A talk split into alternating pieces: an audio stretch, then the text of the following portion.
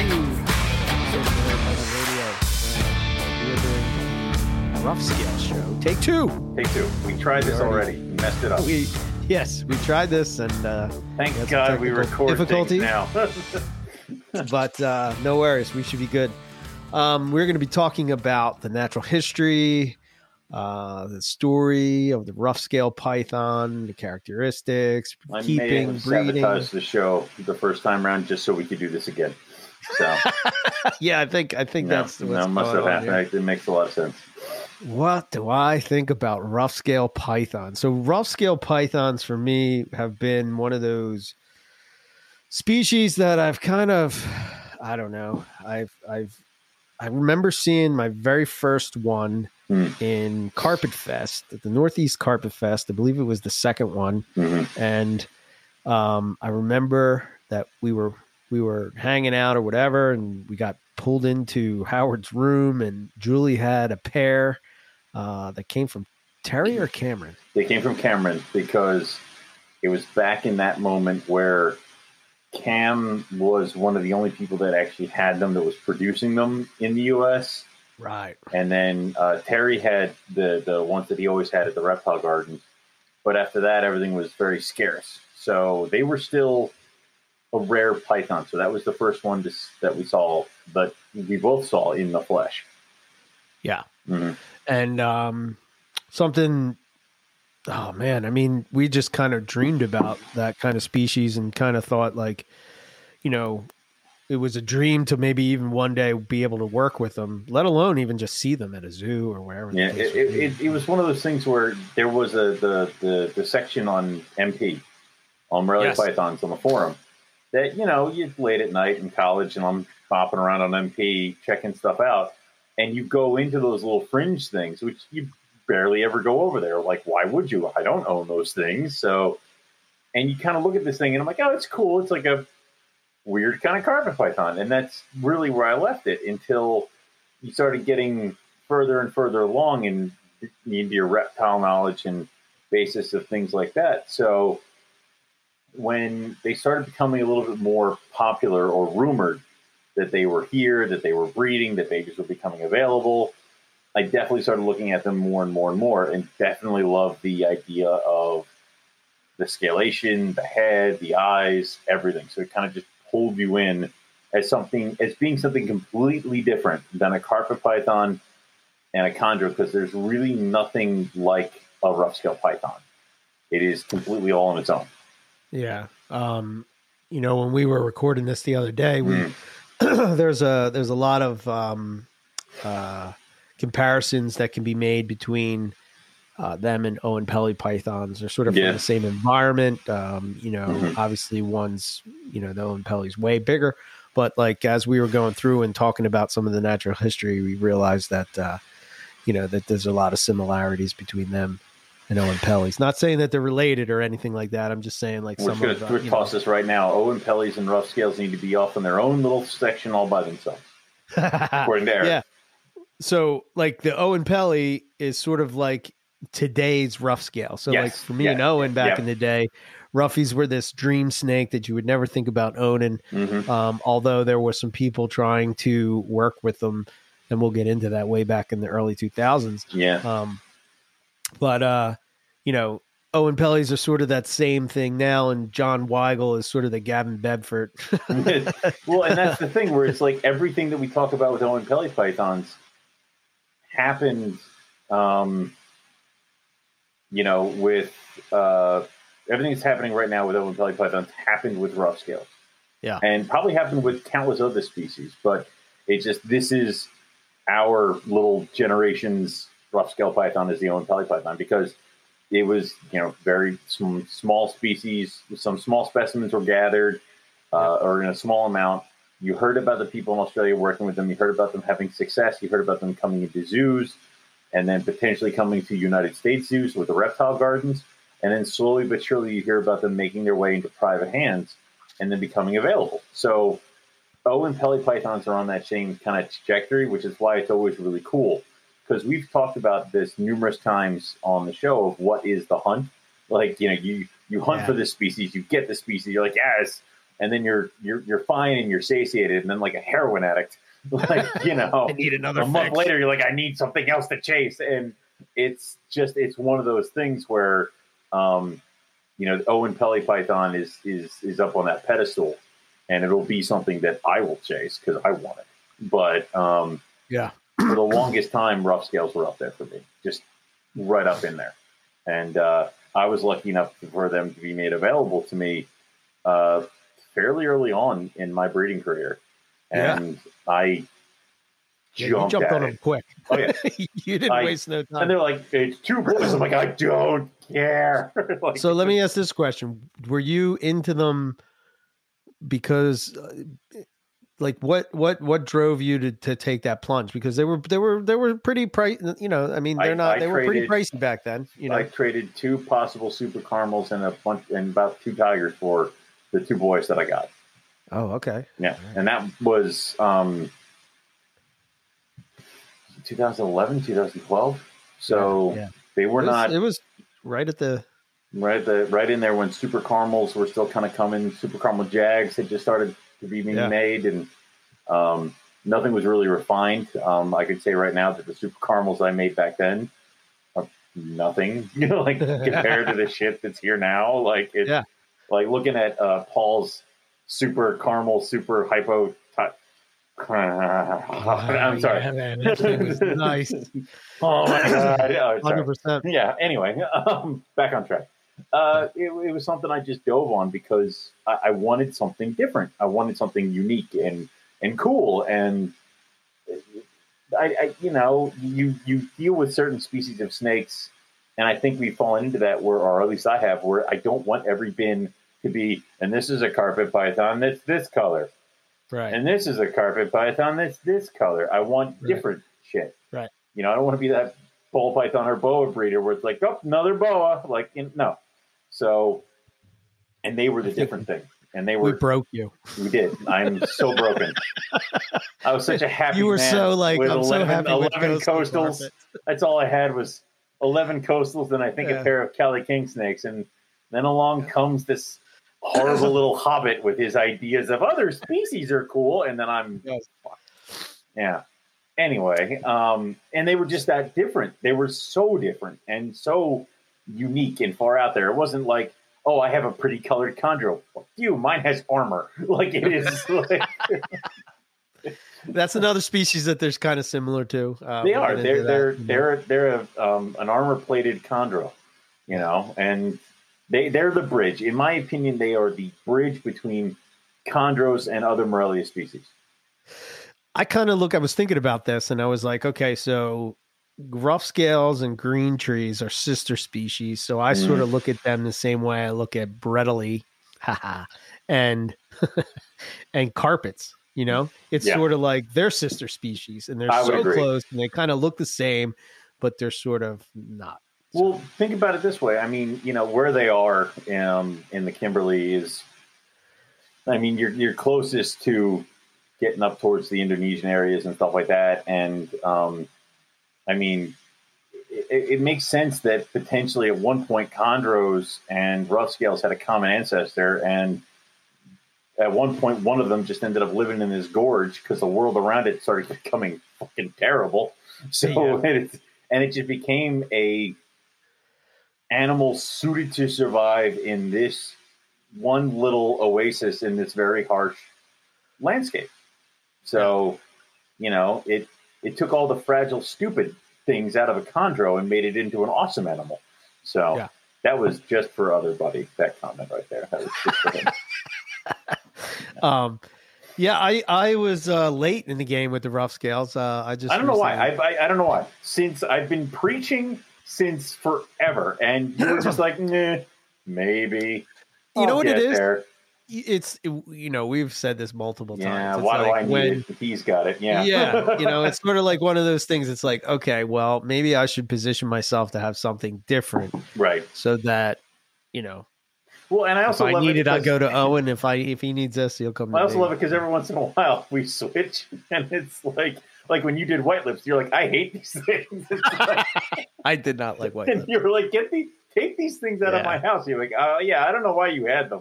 or like, you know, beautiful snakes. Oh my God. When they brought it out, brought them for Carpet Fest, and I did a trade or whatever. Yeah. I love them. And the iridescence in the sun was just a beautiful. It's mesmerizing. But again, it's, you know, you did that for like a hot minute and you were like, no, like, and I've done multiple species that I know, that you've done. Well, I remember coming over to your place like one of the first times, and you had the granite spotted python, and I just thought that was the coolest thing ever. Yeah, but mine were huge. I'm like, wow, that's like a little tiny python.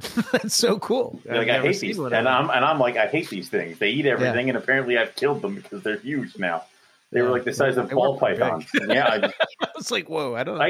I know my niche. And that was for Nipper. So I know where I'm supposed to be, and it's not with dwarf species. Normally, because either I overfeed it or I pet it too hard and it breaks. So it's like, that's why I can't have geckos. I don't want an animal that's designed to fall apart.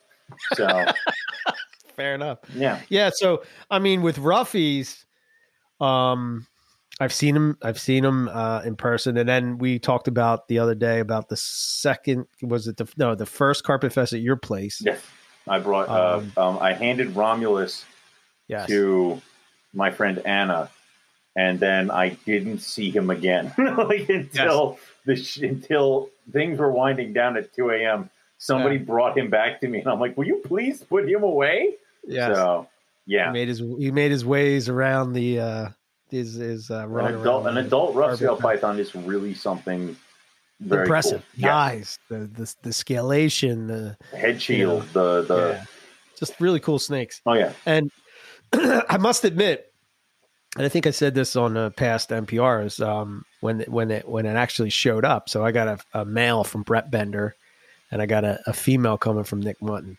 But when I got him, it was like, I felt like a little kid again, looking at, like, just staring at the snake, like, oh my God, I can't believe this rough scale is here in my house. Mm-hmm. You know, it's so cool to be able to say that I have a rough scale python. You know, I mean, it's just cool. So I get it, and I think it's one of those animals that, you know, you can see it in pictures, and I don't know if it does it the same justice as seeing it in person. It really doesn't, because there's really something. I mean, pictures are definitely a great way to start, so because you can see the build and the feel of it, but it's something different of having it in your hands and seeing it in person. Like, you remember we saw the rough scales at Crocosaurus Cove in Darwin. Yeah. Mm-hmm. And I was like, oh my God, mine are too small. And you're like, you're fine. And I'm like, no, you don't understand. And I had a small meltdown. But it's different seeing it and then touching it, and then it's almost like, we've all been to the zoos and things like that, and we've all seen the animals behind the glass. And that's always how far I thought I was going to be with a lot of different species. Right. And it was just something to behold. Like at Crocosaurus Cove, we're like, holy crap, Perenni, and holy crap, an Owen Pelly python. And then, you know, all the different colors of Ackies that I did not know existed, other than, you know, yellow and red. But it's just like, okay, I figured that's as far as I was ever going to come with these things, is one day I'll make a trip up to the reptile gardens and I'll see them, and it'll be awesome. And you know what? If I beg and plead hard enough and bring Eric with me, maybe Terry will let us go behind the scenes and I can touch it. Like, you know, and that's all I thought I'd ever do. And then, you know, being offered the babies, the two boys that I first got was fucking awesome. And then knowing people like Dave D and other people that were producing animals, and being able to buy myself, you know, a female, and, you know, the pair that I'm working with now, it's like, that was insane. I never thought I'd get that far. Right. Yeah. And, so what we're going to do, so we heard, an episode, a podcast with, from Animals at Home, and it had, Zach Loafman on, and, or Dr. Zach Loafman. Dr. Zach Loafman. Yeah. Doctor. And he was talking about, like, natural history and how it can help you, you know, set up an animal and be, you know, try to be as successful as you can with that animal and trying to dial in exactly what it needs. So that's sort of what we're going to do with the rough scale python. We're going to dissect it and talk all about it, and hopefully we'll give you some insight on what makes these guys tick. And if you know, maybe you can look into more stuff if you want to learn more. There's not a ton of information out there, but we kind of there's not a ton of information, but there's more information than we fucking had. So I think my outline, Owen, I thought you would like that. I typed it up real nice for you. I thought, Thank you. Know, it's pretty much everything you could print it and frame it possibly want in rough scale. If anybody's interested in it, I can always send people copies too. It's not a big deal. But anyway, so taxonomy. Let's start there. Our favorite subject. And it might change by the time we get done doing taxonomy. Yeah, it's true. So this is a python that until 1994 was only known from 2 specimens. So that's 2. Insane. That's insane. Yeah. The fact that is that since 94, only known by 2 specimens. Like, yeah. I don't think people appreciate the fact that you can turn your nose up at a rough scale python at a U.S. captive show. Yes. Yeah, it's crazy. Mm-hmm. So both of those were collected in a remote part of the Kimberley they were doing some surveys of the Western Australian Museum was doing some surveys, and the specimens obviously were killed at the time of collection. So they couldn't do any kind of behavioral or ecological data was to figure it out on the scientists on the are really good about shooting their own foot off with that kind of shit. It's like, yeah, I know. We found it. Murder it. What? Kill it. Kill it. Put it in this jar.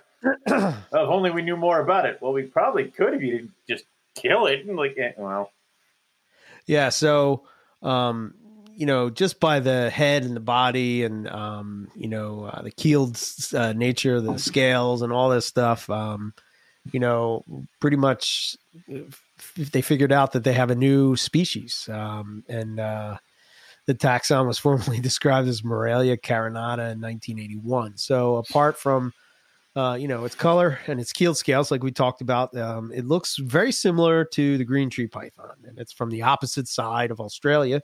Mm-hmm. And they are closely related. There was some analysis of mitochondrial DNA, and like I said earlier, it puts them as the sister species to Morelia viridis, and that was done by Rawlings in 2008. And according to Rawlings, it was they split about 25 million years ago, which I'm not mistaken, that's right around the time that the Breadley split off from carpets. If you were going to make maybe it was 10 million years ago. I mean, if you were going to make a comparison of those species, I would say Breadley. I would say rough scale pythons are the Breadley to a green tree python. It makes a lot of sense, especially because if you look at Breadley, they're very much almost an island species, but they happen to live in a desert. Yeah. So rough scale pythons are an island species that live in a gorge. Yeah. Yeah. Yeah. We, they, you know, I guess the theory is that, you know, Australia at that time was becoming more and more arid. This kind of led to the split between the two. There are some talk that maybe green trees and rough scales should be in their own genus and not in Morelia. I agree, but I will not call it chondropython. It needs to be something else. Chondropython carinata? No. That just don't sound right. No, it doesn't sound right. It doesn't roll off the tongue. It doesn't give me a good mouthfeel. Yeah, no. So, I know. Yeah. So that means then that the rough scale python would be the superior chondro. We could always see that. Okay, see now. Now I gotcha. You know me too well. Yeah. So I'm not sure if this is going to be covered in the new upcoming Complete Carpet. God, I know that so. It was in the original Complete Carpet. They included rough scale pythons with that because they're sort of go hand in hand. Python is in the new one, right?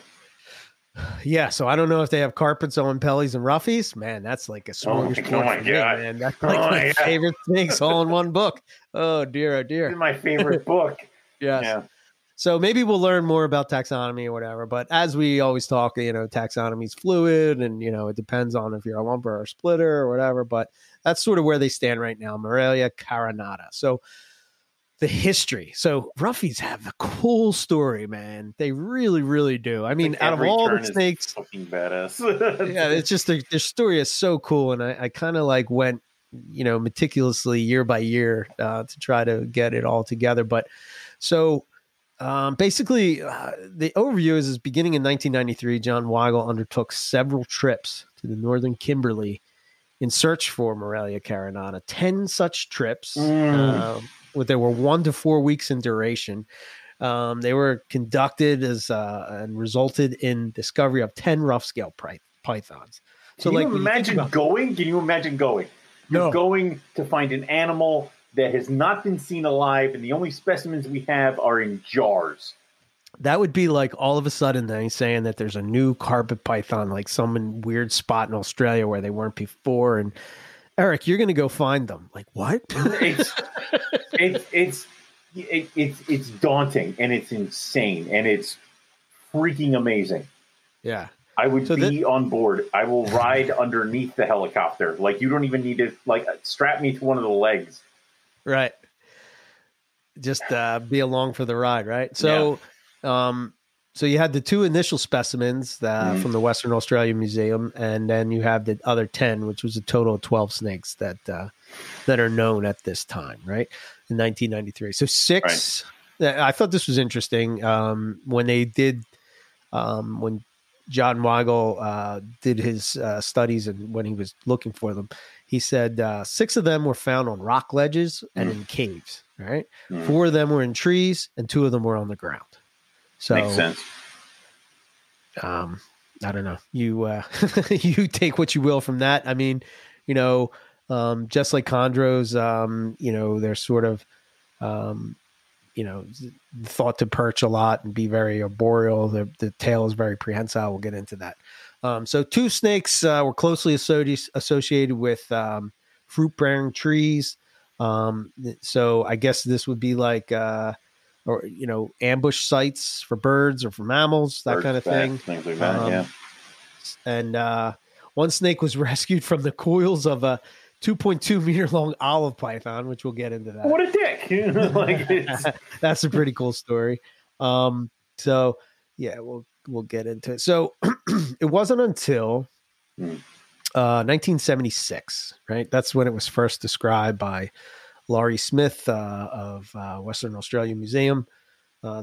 That description was based off of a single specimen that was collected by researcher Dr. Ron Johnstone during a 1976 fauna survey of the Mitchell Falls area of the Kimberley regions in Australia's remote northwest. So this is like a really, really remote area, like hard to get to.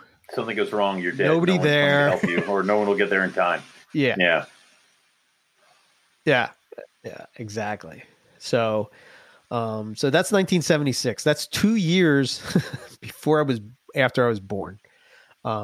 Yes. I wasn't even here. Yeah. Yeah. I actually, now we're talking about Owen's birthday, 1987. Yep. Well, 1986, sir. If you want to go buy it, what? Yep. Well, they said like your description of like when they were finally described in 81. I'm like 5 years before I was born. Shit, like it's yeah, it's crazy. So in June of 1987, a second specimen was found during a nature survey. I was one the Kimberley Rainforest by a team from the Western Australian Museum. It was found during a day roosting on the upper tree branch of a large rainforest tree. Immediately when I hear these descriptions, I'm thinking of our Owen Pelly adventure. Yeah. It was adjacent to a steep cliff, and yep. This was at the mouth of Prince Frederick Harbor. Hey, dude, you know, you guys were able to talk some sense into me about climbing the tree for the Owen Pelly python. Right. Rough scaling the tree, I'm not even asking, I'm just going. Like, it's just pick up my broken body and drag me back to camp. Right. Yeah.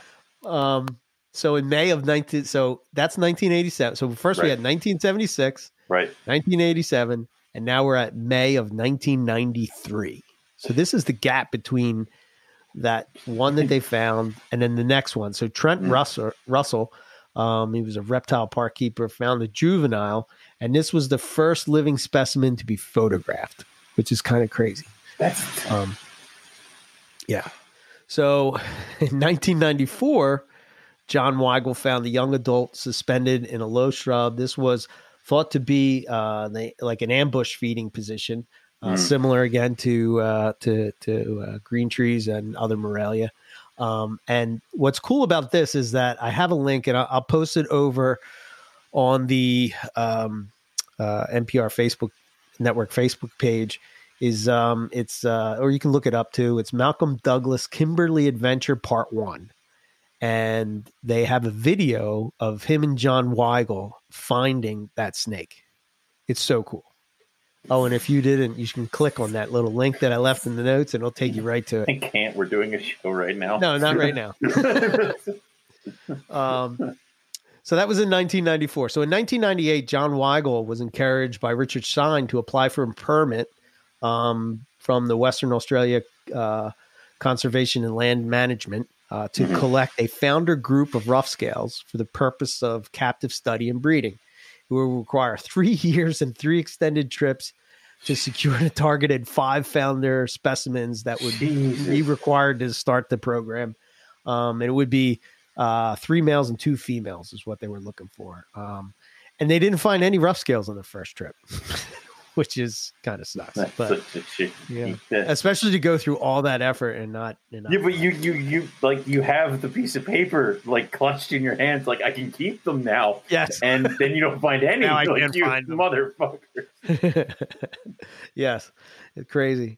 So in May of 1999, I think it was a team of 8, 6 of them from the Reptile Parkwood helicopter into one of the Hunter River tributaries. And after 9 days of searching, success was heading south quickly. They were like not having any luck at all.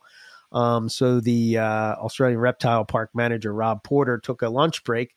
And while casually observing a small bird in the foliage above, managed to distinguish the coils of the snake from the tree that it was perched on. So he climbed up the tree. There he goes. Oh, yep, he climbed up the tree. Get up the tree. He was not letting that one go. Get that tree. And it was a mature male. Nice. And then that evening they set out to find another. Alf Brighton, he was New South Wales forestry manager, ignored the opinion of Weigel and searched in the mangroves. So I guess there was some debate on, why would you find a rough-scale python in the mangroves? Why the fuck Weigel's belief that was just not the place, maybe the salt, whatever the case would be, just didn't seem. I wouldn't think to look there either, but within an hour of searching, he would find a subadult female, and she was lying tightly coiled on the moist mud sand ground no more than 2 meters from the nearest mangrove tree. So, wow. So that's kind of wild. I in 2000, I mean, to be honest, I think it's any species of python in Australia is going to take getting food wherever it can get it. So why wouldn't they be in the mangroves? Why the hell not? It's true. Yeah. I guess it's like, we have these preconceived notions of what these snakes are doing or could be doing based on how we keep them in captivity, but we're sort of like only allowing them to be captive and not wild, right, if you will. So they can't, I think you said that, right? You said that before, I think one time. Yeah. So you don't really get to see all of those natural behaviors, if you will. So we don't know. And all we can do is guess. And, you won't know like rock crevices and, cliffs. I totally see that because I totally see them using those scales as anchors to push themselves into cracks, and this way you can't pull them out easily. And but I think they're opportunistic. They're going to hit and kill whatever they can get, whether it be toads, frogs, fish, bird, mammal. Yeah, whatever. Yeah, I agree. So fast forward 2000. So a team of 4, they set out to find the final 3 rough scales. Ben Tannick, he was a manager, and Dr. Dave Pearson. If that name stands out to me because he's done a lot of work with Richard Syme, Dr. Richard Syme, with carpet pythons, diamond pythons, imbricata, stuff like that. A lot of work with Australian pythons. So He brought these, I guess they called them Elliott traps. And he was hoping to find samples of nocturnal animal fauna in the area where they would be working. So, and additionally, which this is the cool part of the story, Mark O'Shea accompanied them during the first half of the trip, along with 6 members of the BBC film crew, right? So finding the snakes, they couldn't find it for 2 weeks. They looked, they couldn't find it. I think it was like 1,000 man hours of looking for them.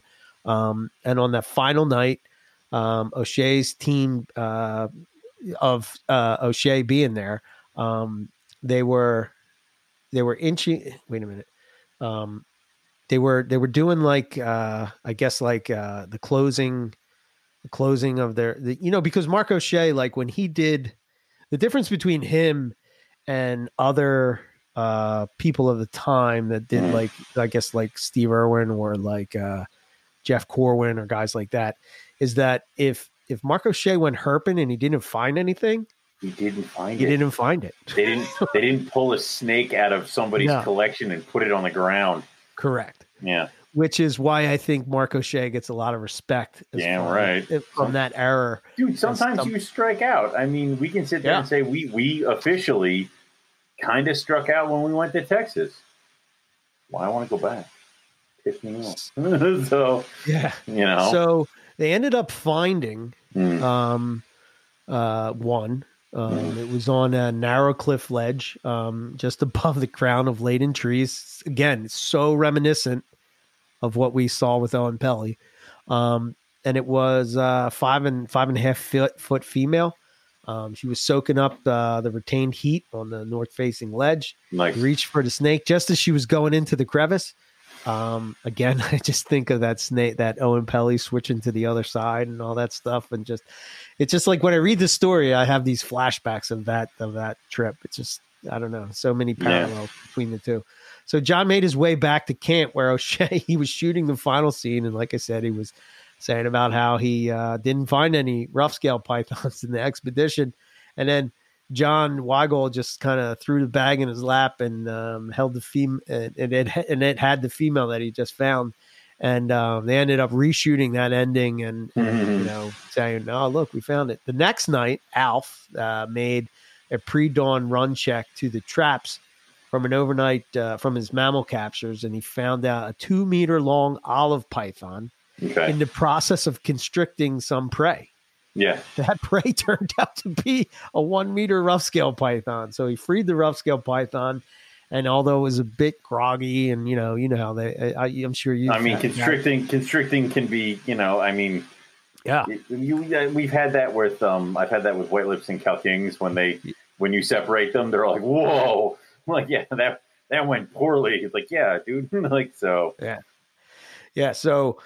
It eventually made a full recovery, and that male was the 4th specimen of the breeding program. And then 5 days later, they would encounter a feisty young male, as it's described, on the ground, entangled in a mass of fig tree root and vines. And it was it was over the cliff, 10 meters overhead. So I guess that one was up in the air too, like off the cliffs and stuff. So. Okay, so by 2004, right, after 17 trips to the Kimberley region of Western Australia, the Australian Reptile Park team members had managed to locate 10 specimens of the rough-scale python. So, wow, that's crazy. So they had their group, they went to get into breeding it, and we'll get into how they did that and figured that out. Again, the thing with the rough scale is there's just not a lot of natural history available on it because the place is so remote. Not a lot of people have studied it. Yeah. And most of the information that we know today is all from captivity. So, and it's really just a really crummy place to get to and a really crummy place to, also you can sit there and say like, well, why doesn't somebody just go out and study? Well, you also need funding for that kind of stuff. And this isn't one of those easy things where you can study it and then go stay at an Airbnb later or something like that. You're going to be out there, and you have to bring everything you're going to need with you, or it's not coming. So, that's insane, though. Can you imagine? Like, so the ancestors of your rough scale python. Yep. Had to ride a helicopter out of the Kimberley after being captured by Waggle. It's crazy. Yeah. And for all you know, that's for everybody. For all you know, the great grandparents, the great grandmother of your rough scale python was that one that they found in the back, like that they put in Mark O'Shea's lab. Right. How crazy is that? Nuts. It's nuts. Because you think about that, I have no idea where my carpet pythons several generations ago were, or what happened, or where, like all that stuff. So, 100% insane. Yeah. All right, so let's talk about some of the characteristics of the roughies. So one thing about them, size-wise, they're, you know, the modded size, the carpet python size, you know, 2 meters, 6 foot, something like that. As babies, they start a little bit smaller than carpets. I think they're probably in between. I know, and you were telling me this yesterday, but you've seen, yeah, I've seen dead ones that hatch out of my eggs when I pull them apart and cry. But it's. So it's like 15 to 17 grams, I think, is the. I think that's right on the money there. It's not like everybody has that moment when they see a fresh hatched green tree python, and you're like, holy shit, they're tiny, because everything that you assume is a baby green tree python at a show is like a year old. Like it's not. So they're really small. Yeah, they're really so. I would say the rough scales are bigger. I would say that I've had carpets hatch out that are about the same size as a baby rough scale, but they're like twins or runts or something like that. So your small end of carpets is right around your big end of rough scales. So my fear is if you get twin rough scales, what the fuck does that look like? The corn snake. Yeah. Pygmy python. It's an anthill python. Oh, God. Yeah. But they out of Morelia, they're one of the ones that do not have an ontogenic color change. I'm not sure why.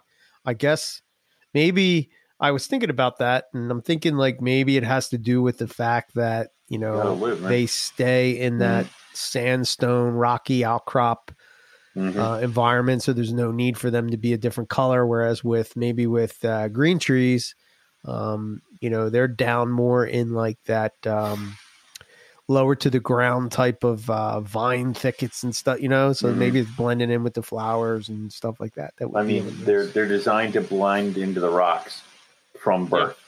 And also, again, is you got to think about Carinata as an island species. They're so interbred that, you know, you might get some pattern changes, but everything's going to be pretty much uniform. It's like, you know, because they've designed to live there. Anything that might be different isn't going to survive in that kind of a harsh environment. So, not really a lot of room for, you know, variation. Yeah, 100%. So they're basically like a brownish, you know, they have some white, pale, brown blotches. Blotches become larger as they go towards the tail. The pattern, you know, appears to be reversed, I guess. The lips and the ventral surface are a cream color. The interesting thing is they have no black pigment. Nope. So that was interesting.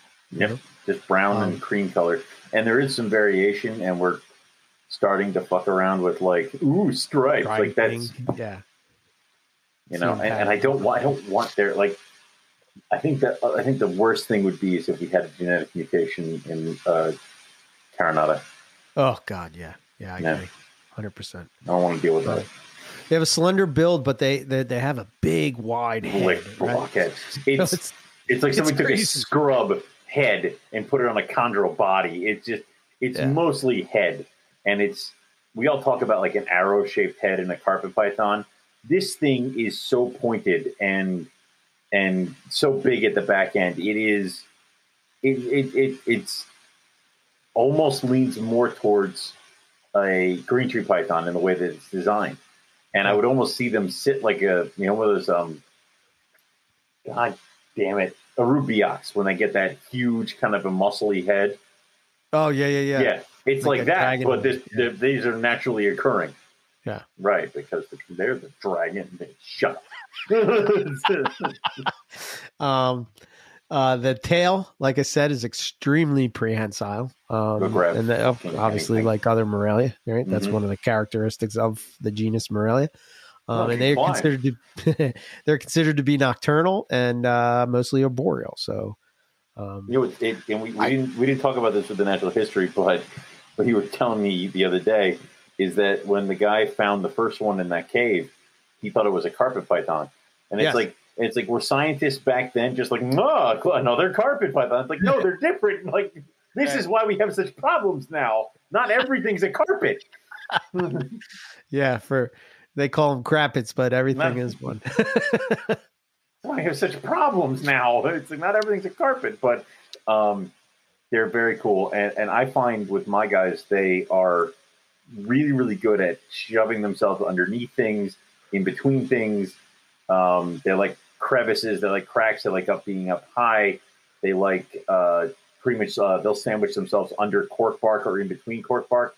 When they were babies, I gave them cork bark tubes, and the male never left it. Like, he ate out of that tube, and like he basically just lived in it, which is, you know, great until he's so big that I never see him. Like, I need him out of there every once in a while. So remember that. Yeah, there's. In there. So one thing I noticed, and I'm curious of your thoughts with this. One thing I noticed, and again, I only have the one and I've only had it for a little while, but like every time I have it, so I have it with perching that's in the tub and whatnot, but it does, I call it scrub python, right? It always just telescopes straight up. Yep. It's like trying to go up constantly. Yep. Like wherever, like carpets sometimes do that, but with this, every time I take it out, up. Up is good, up is safe. But here's the other thing is that I used to have chondroperches in with the babies when they were tiny. Right. And I hated them. They never sat on them. They never did anything. It's when I moved them up to bigger cages and gave them like those big spider vines and stuff like that. Yes. And larger they like sticks. A couple points. They like a ledge. They like it's almost like a hammock thing, like what we saw in that Darwin. Uh-huh. They like being at a point where it's not a thin little thing. They like to drape over rocks and large sticks. They want support. So they won't sit like a chondro on a little like twig. They'll drape like a freaking scrub or a carpet along these big branches, and they'll just lay there. Gotcha. So it's kind of like multiple contact points is like what they're looking for. That's why I have the rock shelves in my guys' cages. Right. And they will crawl up on top of those and just drape across those. I gotcha. And then I also have the ceiling hides, so they'll go in there. And then when I'm pulling the ceiling hide out, they'll actually puff up their body to make it harder for me to pull the hide out. So that just tells me that they like that's their way of staying in crevices and cracks and things like that. Gotcha. Probably the thing that they're most well known for is the keeled scales. So. They are a rough scale python. One of the thoughts, like, why do they have keeled scales? And I think it was John Weigel that sort of said that he believes it's camouflage. He thinks that,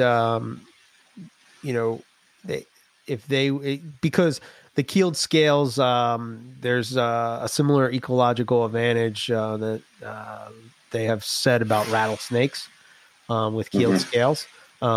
They reflect light differently than smooth scales do. So making them appear less reflective. So I would imagine that since they're nocturnal, maybe whatever's would eat them at night, those keeled scales are sort of making them blend into that environment, like just disappear. I don't know. I would buy that. I would say that they're probably one of those things that it has a multi-purpose. Well, yeah, that was the other thing. It's probably what you're going to say next. So go ahead. Yeah, the other thing is that I think it's an anchor. They jam themselves into those rock crevices. I know certain monitor species, gecko species, things like that. Yep.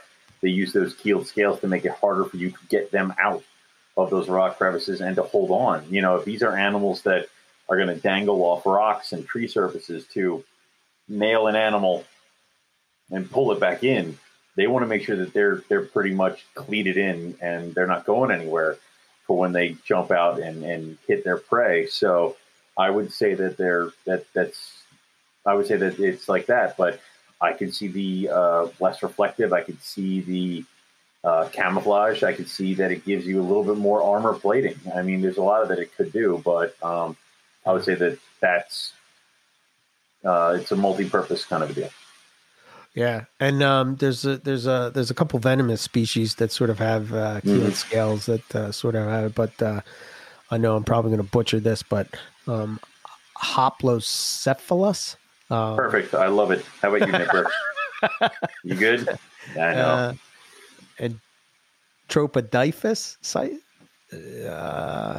do you think? Did I say that right? No? I'm not even going to try. I'm just going to let you go out there on your own and die. So apparently they have keeled scales too. And some of the articles that I read kind of compared them to the two. I would say that it's a lot like a pine snake kind of keeled scale deal. Like it is, I would say it's more pronounced. Right. I've never, held anything like a soft scale viper or anything like that. But I would say that theirs are probably larger of a keel. It's something. It's different. Yeah. I love them. It's definitely cool. Yeah, out of all my pythons, they're the only ones that are bumpy. And it's different than the Angolan python. That's a beaded scale. It's almost like they're almost like Gila monsters. Yes, kind of a deal, which is weird. Yeah, Angolans are weird. Yeah. So the next thing that comes to mind when you think of rough scales is their teeth. They're similar to GTPs, right? They have long teeth, and they have the longest anterior maxillary teeth of any python species. So it is long, it is recurved, and they have a lot of them. I mean, like you fail to think about just how many teeth a python has until you open up their mouths. And then you see them all. And with rough scales, because they're so long and pointed, you see them all. And it's just like, dear God. So they have a lot of teeth. And my thinking upon that is just that they don't want to be out in that sun. So they want to make sure that whenever they grab something, they can pull it back to where they were hiding or wherever they are and just make sure that thing doesn't get away, whether it's a frog or a toad, or one of those crazy ass mice that live in that area. Well, yeah, they're wondering why do they have these teeth? And then I think originally Weigel was saying that he thought it was because that they ate a lot of birds, right? And it turns out that Dr. Pearson was setting those traps, and he came across this rock rat, right? So it's like a Kimberley rock rat. And he noticed, I guess, when he was trying to, I don't know if he's trying to, whatever he's trying to do, maybe he's trying to release him, whatever. Right. They sort of they sort of got loose from him. And what they left is two patches of fur, and the skin came off. And it was then sort of, putting two and two together, his thinking was that basically rough scales and this rock rat are sort of in this evolutionary arms race. They have these long teeth so that maybe they can get a better hold of that rock rat, so it doesn't escape. And they just evolved to sort of like right. And the rock rats are evolving to shed their skin because that's how they live. So right. You're right. It's an arms race, but I would say that that's why the rough scales have those long fish hooks, is just to hold on. Otherwise, you're losing it. Whether it is the things we just named, frogs are pretty quick. They jump all over the place. A bird, the bird's going to not give you a second chance. Same thing with bats. Right. And those rock rats are even harder. So they've evolved to have all the necessary tools to survive in a place where the prey is fast, the prey is quick, and you have to be right on it. So, because that's the other thing is that, with as harsh as this environment is, the food cycle for these guys has got to be nuts. I know we talked the other day that I was watching something, the David Attenborough thing that you were talking to me about the spider tail viper. Yeah. The thing only eats when birds are migrating through Afghanistan, Syria, or wherever the hell it is. I think it's actually Iran. Oh, I'm sorry. It's Iran. Yeah. So it only eats when the birds are migrating through Iran. So during that, say, a couple weeks, it's eaten as many birds as possible because then they're gone for a very, very long time until they're migrating back. Then it has to eat as many birds as possible because they're gone again. So right. I would say that it's got to be a lot like this thing is where rough scale pythons have got to be eating when the weather's nice because come monsoon season, nothing's going to be out with the amount of rainfall that's hitting this place. Right. And, you know, one of the other things that ruffies are known for with their teeth is their defensive threat display, like that predator. Threat display. Which I've seen other snakes do it, but it's not different. It's very intimidating. Different does it, man. It's like, well, I mean, we've all had that one carpet python that's just very, very mad at us and is open mouth hissing at us. Yeah, it's different. Rough scales, they'll flare out the bottom jaw, right? So they show you all the teeth, and it's one of those things of like a lot of times it's silent too. So it's like they're just maintaining eye contact with you and then showing you all their teeth. And then right. That's it. And it's like, do you want to keep going? Because this is what I will use to hurt you. And it's like, all right, I'm good. Right. So it's I've only ever seen it. Is it like twice. One of those things? Twice? Twice. And what brought it on? What do you think brought it on? Okay, so the first time is when I got my first two boys. They were delivered to me during a snowstorm, and the guy put a mitten warmer in there. Oh, my God. Yes, oh, my God. You want to talk about Owen being stressed. Oh, my God. I thought they were dead. When I pulled them out, I thought they were dead. Oh. And the way I saw that they were still alive is one of the males did the threat display. I'm like, oh, my God. And then I filled up a giant bottle of hot water. I brought like 80-hour heat packs. I literally put these two little baby pythons on top of this Fiji bottle of water. It was filled with hot water, and I just put them on top of it. And they just sat there. And they just slowly started coming back. They started flicking their tongues. They started looking at me. They started kind of moving around a little bit. Once they started really going, I put them back in their deli cups. And I put them back in their box, but I had like two 80-hour heat packs in there with them. Oh, so I was cooking the hell out of them. I was, oh my God, I was nearly, I would have been sick. I would have walked into the ocean with rocks in my pocket. Like it would have been, anyway, but that was the first time I saw the threat display. And I'm like, and it's one of those, like in the heat of the moment, I didn't care, wasn't even looking. Later on, I'm like, oh, shit. Like, that's what it was. Yeah. And then the second time is when my when the pair that I have now was a little bit older. And I moved them from the bins into these 2x2 cubes, chondro cubes, arboro cubes. Right. I went downstairs one night to check for carpet breeding and stuff like that, and I had a flashlight. And I rounded the corner, and I surprised my male, and he snapped back from like a hunting position and flared out his mouth. Oh, and I'm like, oh shit. Like, and it was one of those things where it happened so quickly. Right. Like, it's very hard to get a picture of unless you have somebody there to just take a picture of it. Like it's one of those things that they don't really sit there with the mouth totally open all the time because they'll sit there and they'll show it and then they'll slowly start closing it. So it's hard to get a photograph of. So everybody should appreciate all the photographs that we have in it because people probably had to try a very long time to piss off a lot of snakes.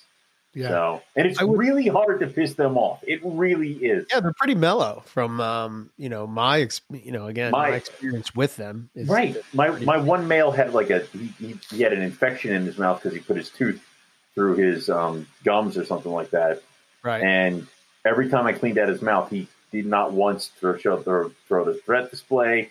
He didn't once bite me. He didn't do any of that kind of stuff. If I've ever been bit by a rough scale, it's because they missed the food. Right. So what I've heard that before, like they just put their tooth through their gum. Is it like, the problem is that the teeth are so long that every once in a while they'll bite their gums or they'll bite their lip or they do that other thing. And then it happens with carpets all the time. They'll hook their lip over their tooth or something like that and they'll look stupid for a while. Right. It's harder for the rough scales to kind of correct it. Right. And sometimes they'll like tear the lip, and if it heals stupid or gets infected, like what happened with my boy, you end up having to, you know, clean it out and make sure it stays clean. Otherwise you're going to get mouth rot and shit like that. Right. So I would imagine it's a lot like keeping a frilled dragon, right? I would imagine that the coolest thing about the frilled dragon is that it puts its frill out. But for the most part, when it's just normal and everything, it doesn't do that. Yeah. If you're keeping the animal correctly and happy, it won't do it. Yeah. It's like how if I got a basilisk lizard and I fill up my tub and throw the freaking lizard at the tub, it's just going to sink in the water. It's not going to run across it like I want it to. Right. Yeah. Or was if we throw the paradise flying snake off the roof, will it fly? I mean, what do we call it? If we wheeler the paradise flying snake off the roof, will it fly? Will it fly? Yeah.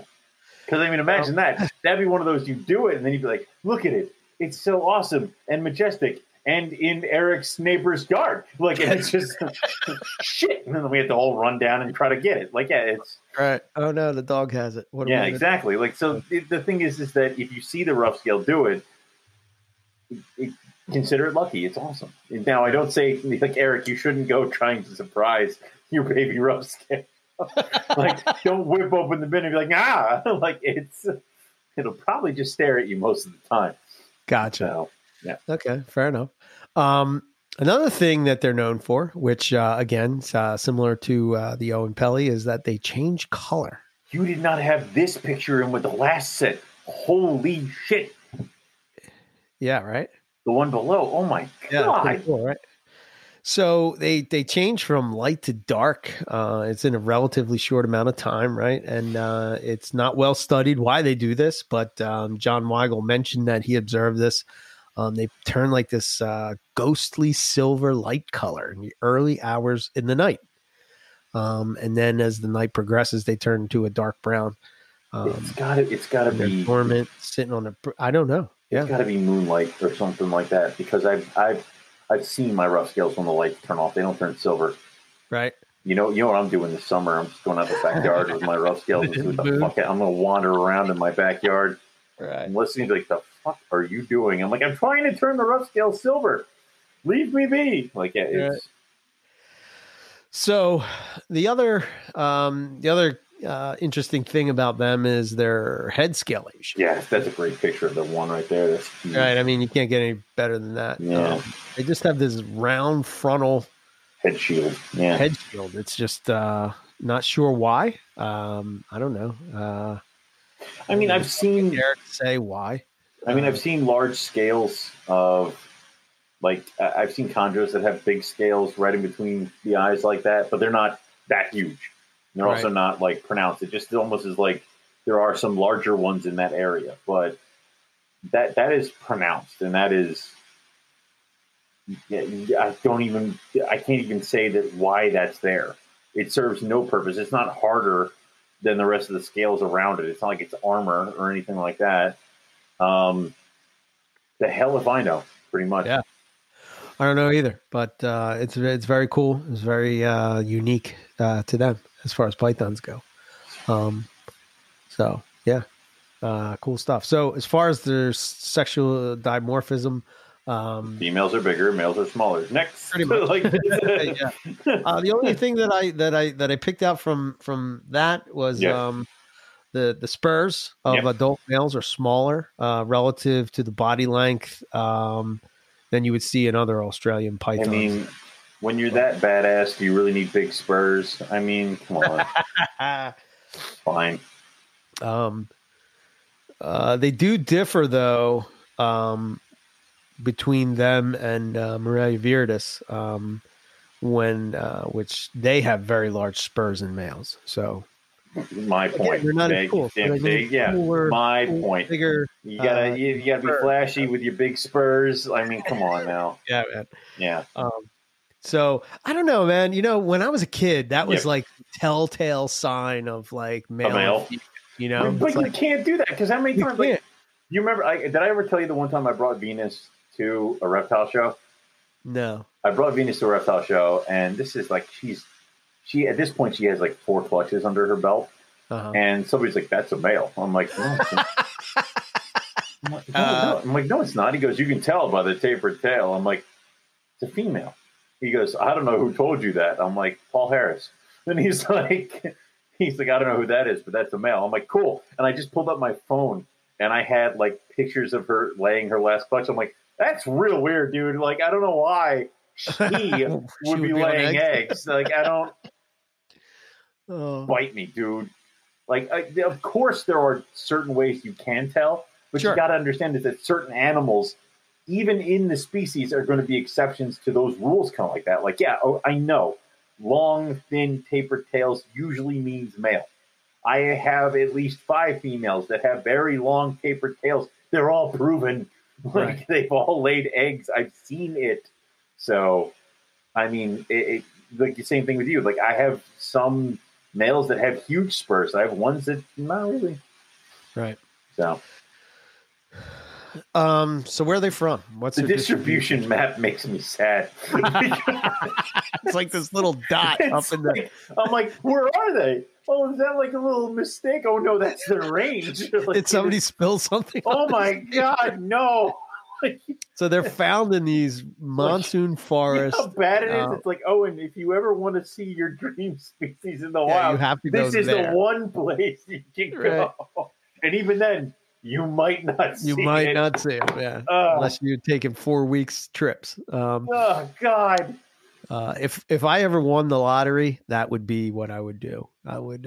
We would be on an expedition. The NPR network would be on an expedition. God, yes. I'm quitting my job and we're going. Yes.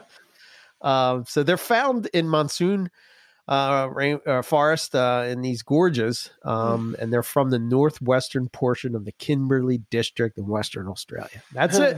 That's all that known. So very few specimens have been observed. Yeah, there's nothing. And most of them being from various gorges of the Mitchell and Hunter rivers. There was one report of one of them off an island off the coast there. On this Biggie Island. Island locality, oh my God. Yeah. I'm going to get me some Biggie Island locality rough scalp. I hate the name. So it's hard to say that definitively that they're only from this area because that's such a hard area to get to. You don't know. Maybe there's, I don't know. Riley and I are running into this problem with Collierford Corner where it's like they're listed as a threatened species. It's like, well, how much research has been done? None.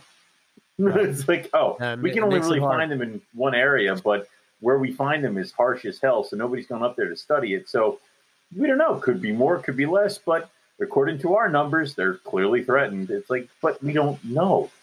I would think that so with Owen Pelly pythons, they're more from like the, Nerlangi type of area, and I would almost bet to think that it's possible, that Owen Pelly's would be in that same spot in the Kimberley. Kind of head over towards the Kimberley. I mean, because it's possible. I mean, they're hard to find anyway. I mean, there's the Darwin. Environment's almost exactly the same. There's Darwin, and it just kind of goes down the coast. I mean, the problem is you dip down. Like, let's say that Australia didn't dip down that way, and it was just flat across from Darwin to the Kimberley. I could totally see that. It's just that how far down do you go, and how much of a difference in temperature is that dipping down that way? Dipping down, what do you mean? Like the coastline. Coastline goes down towards north south. So. No, I think it's pretty much, well, if you look at we'll get into that. It's pretty much identical to what Darwin. You would find in Kakadu and Nerlangi. Well, maybe they do get down that far. Maybe they did at one point, or again, maybe nobody's really done the studies, and maybe there is some sort of Kimberley Owen Pelly python. Yeah, maybe. I don't know. So does it look different than the ones over in Darwin? I mean, I don't know. Maybe if you're feeling, people are feeling crazy and you want to take on something. Northern Territory Owen Pelly pythons versus Kimberley Owen Pelly pythons.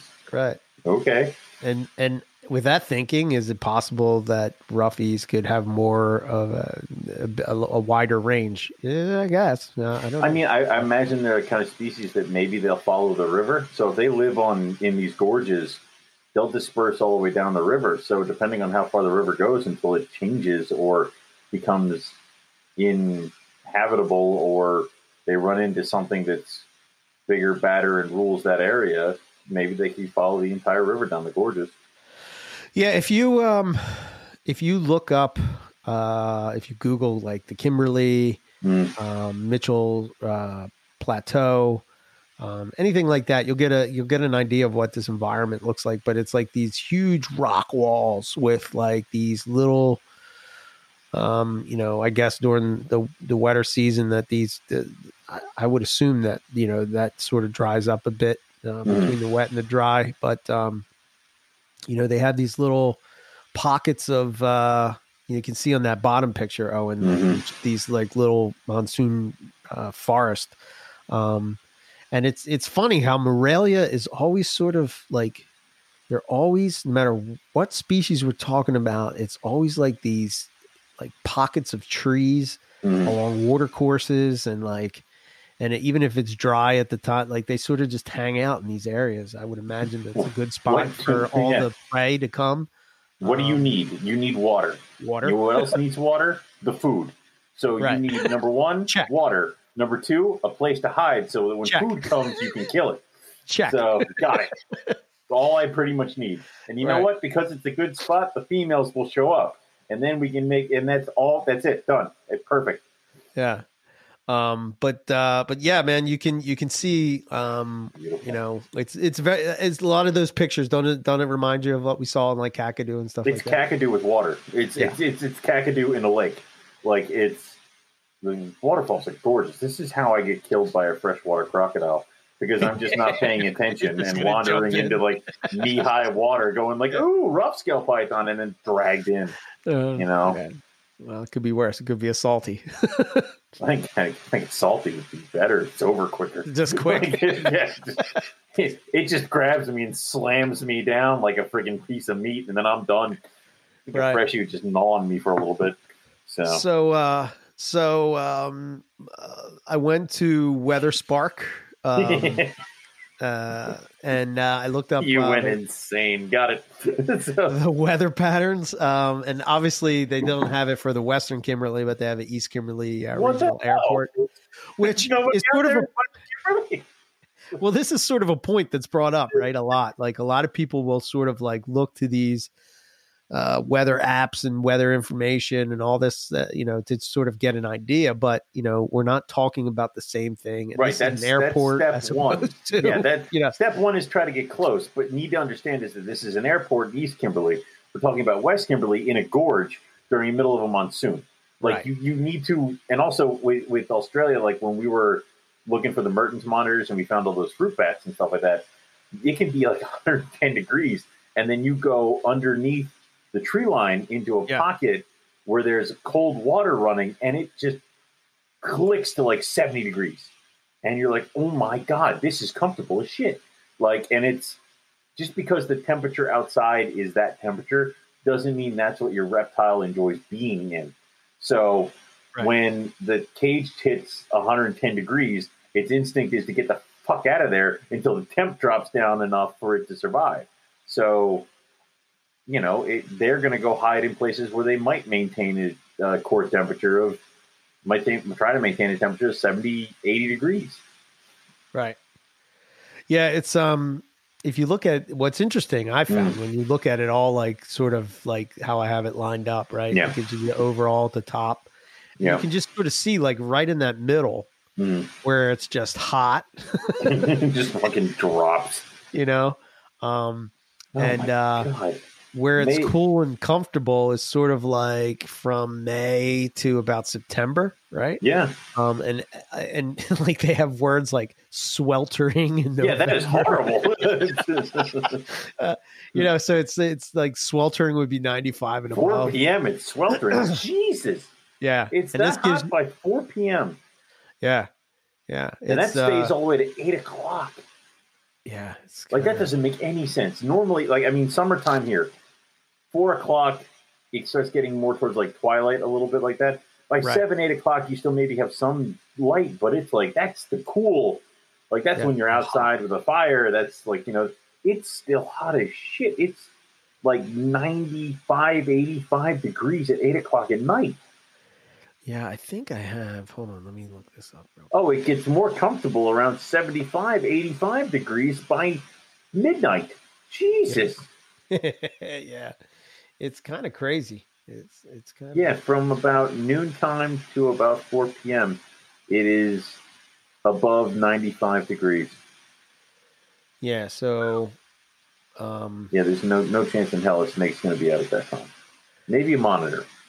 Even then, like that remember that one monitor we found in Darwin where it was like it spent 5 seconds on the asphalt and then in the sun, and it was already kind of overheating. Right. Oh, yeah. So the wet season is sweltering, oppressive, and overcast, and the dry season is just fun as shit. Oh my god, partly cloud, you know. And over the course of the year, the temperature varies between 60 degrees Fahrenheit and 100 degrees Fahrenheit. It gets cool, which is about 65 degrees Fahrenheit in July for a little bit. And then after that, it's back to comfortable, which is about 65 to 70. My God, this is horrible. So, like that has to be why they stick close to water. It's going to be a little bit cooler, and you can live. Yeah, and humidity is disgusting. You're looking at basically, you know, from January to about mid-March. It's called miserable on the chart on the And, you know, another cool thing that I thought when I was finding this out is like just the length of time of the day. So, and we sort of talked about this when we did this the first time, but when we herp in the U.S., right, especially during the summertime, right, you know, you're looking at the sun going down 7, 8 o'clock, 8:30, something like that, depending on where you are and depending on what part of the summer you're in, right? But once that sun goes down, you know, you're going to see action all night long, you know? And I think there's a little bit of a buildup because things wake up, move around. Yeah. So like when we were herping in West Texas, we were out till like 3 o'clock in the morning herping. We talk about how Justin is a machine and he just, I know, right? Blew past all of us. He just keeps driving, man. I'm glad we don't have to talk with him. He's on next week. Son of a bitch. It's actually tomorrow. In Australia, what's odd is that it gets darker way earlier. Yeah. Right? So you're looking at like it's what would that be? So you're looking at like it's basically there. It's like you're looking at 12-12, right? 12-12, it's 12-12 right across the board. Finally, I found a species that my daylight cycle is actually what it's supposed to be. The sun, you know, in June, right? The sunset is at 5 p.m. You know, it's like it's winter. It's like winter. Yeah. Like right now, the sun. That. Yeah, dude, it's the reversal. Yeah. You got to understand that. Like, thank God we like. I'm just happy with all these charts that you didn't like do moonrise or other stupid shit. Oh shit, the moon's right there. In there. Keep going. Oh, shit, it's right there. Moon phases. Why is this a thing? So I would imagine that them being nocturnal, their prey being nocturnal, that the moon would probably affect that a lot. Maybe, like you said earlier, maybe the reason why they turned that color is maybe to help with blend, hide. You know, who knows? But that I found the humidity one where it's muggy, oppressive, miserable. It's like, so if you want to get a feel for what's going on in their environment, go to WeatherSpark.com and just put in the Kimberly, and you'll see what we're talking about. Even then, though, this is still East Kimberly, right? Yeah, yeah. So this is the closest, but it's not too far. But it's not fucking horrible at like the airport in East Kimberly. Yeah. Just like, do you remember when we landed in Darwin and I was in jeans and I'm like, this was a poor decision. Like, it was, what did I do? What have I done? Don't let me get on the plane in jeans. Dude. Oh no, like, go change now. We will freeze in America. Yeah, get on the plane. I remember we came back at like 2 a.m. and I was wearing shorts and I'm like, all right. Like, it was like, yeah. So I don't know what the best time, if you were going to herp here. Right. I don't know. It looks to me like, as far as like, if you're looking as, I would imagine that it's probably going to be difficult to get there with the rain. Right. And if you look at the rainfall chart, you know, you're looking at like pretty much May.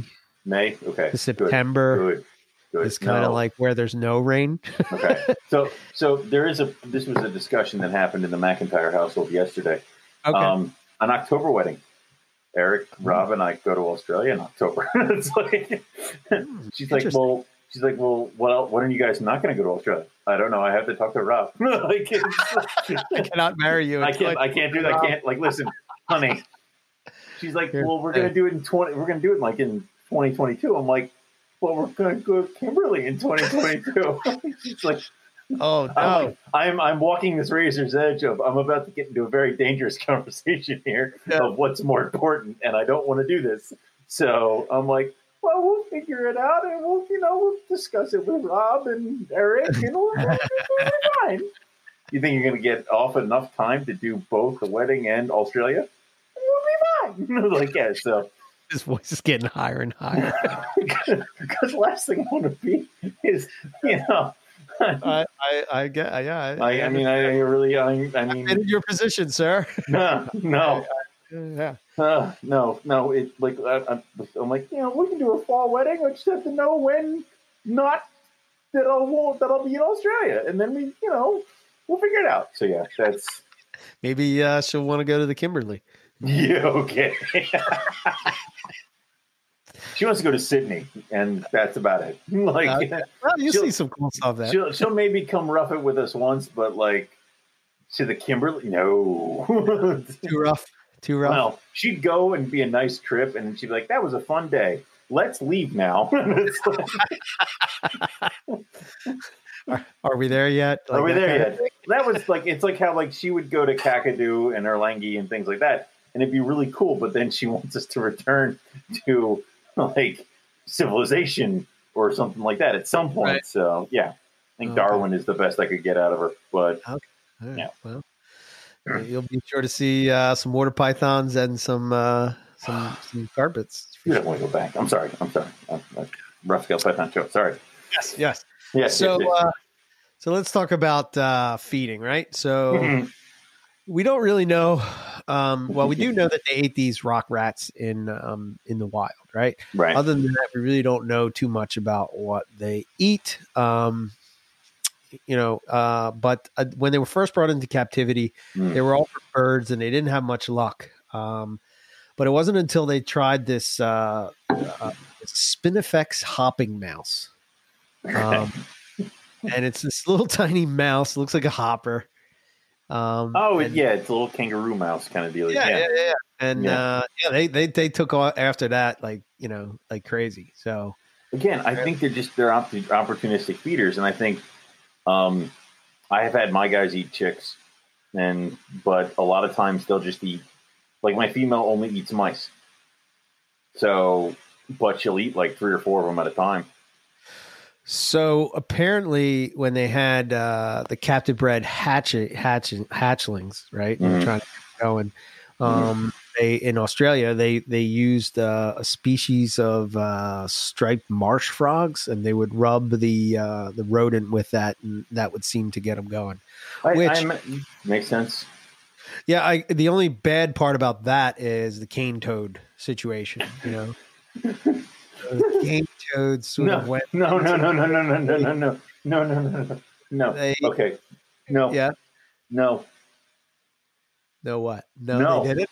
No, I don't want. No, I don't want to deal with this. I mean, I can't because cane toad babies, like baby toadlets, they're venomous from the second they're born, right? Yeah. So in 2009, King Coates crossed into northwestern Australia from the Northern Territory. 2017, populations have established themselves in the northern Kimberley and were moving steadily to the west. So, so, you know, one of the things, like when Rob and I were talking about the trip to Western Australia that we were supposed to go on, but didn't, I'm not bitter. But anyway, when we were supposed to go on that trip, I'm not angry. Yeah.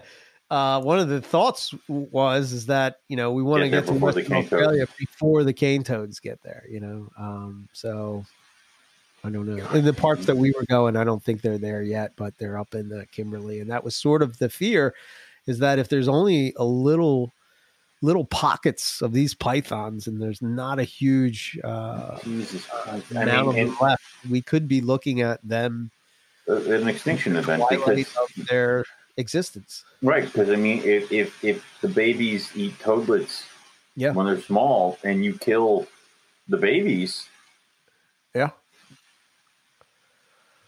I fucking hate cane toads.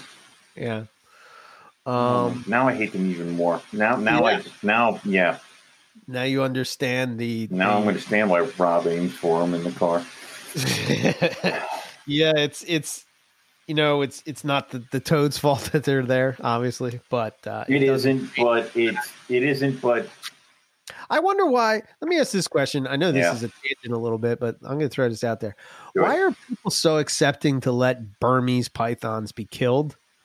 Without thinking about it, but people lose their mind about killing cane toads. Well, I don't think Australian people kill them. I don't think they give a shit. Yeah, but I would also say, why are people all okay with Burmese pythons being killed, but feral cats and other things like that get a free pass? Well, yeah. Well, that's because they have fur, man. Well, bite me. A feral cat can wipe out a species faster than a Burmese python.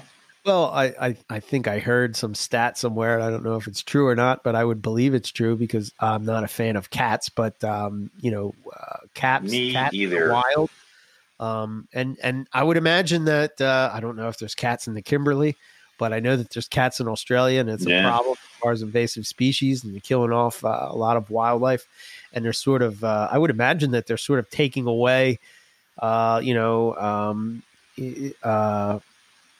what's the word I'm looking for? They're taking away, like they're like those marsupials, like quail, that are they're easy pickings for things like that, you know. So they're sort of taking them out of the environment, if you will. Yeah, and any invasive species into an ecosystem is going to be a fucking problem. The only time where it's not going to end up being one is that, like with the Burmese python in Florida, we have killed enough things down there that we've created a hole in the chain down there that Burmese python slid right in there as part of an apex predator role. Right. So, and the other good thing is that you still got alligators down there. So alligators have done their damnedest to keep that shit in control. But you imagine if alligators didn't exist, Burmese pythons would be running freaking muck. And that's what cane toads do.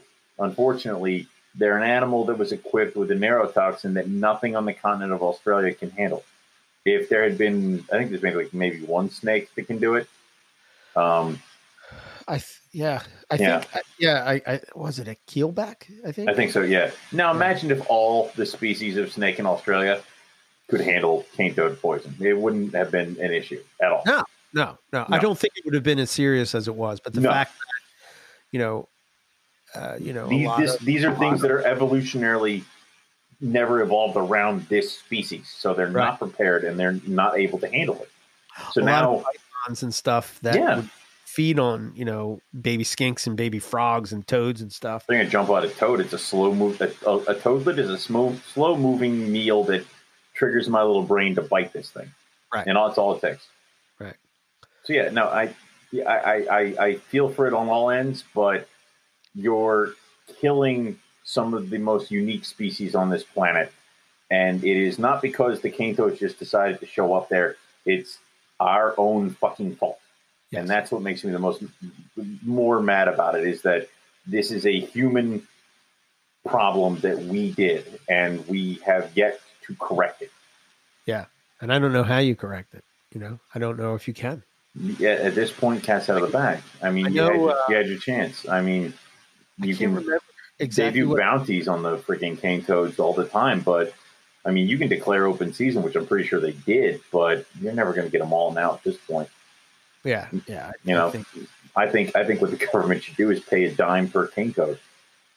Yeah, maybe. Yeah, go get them.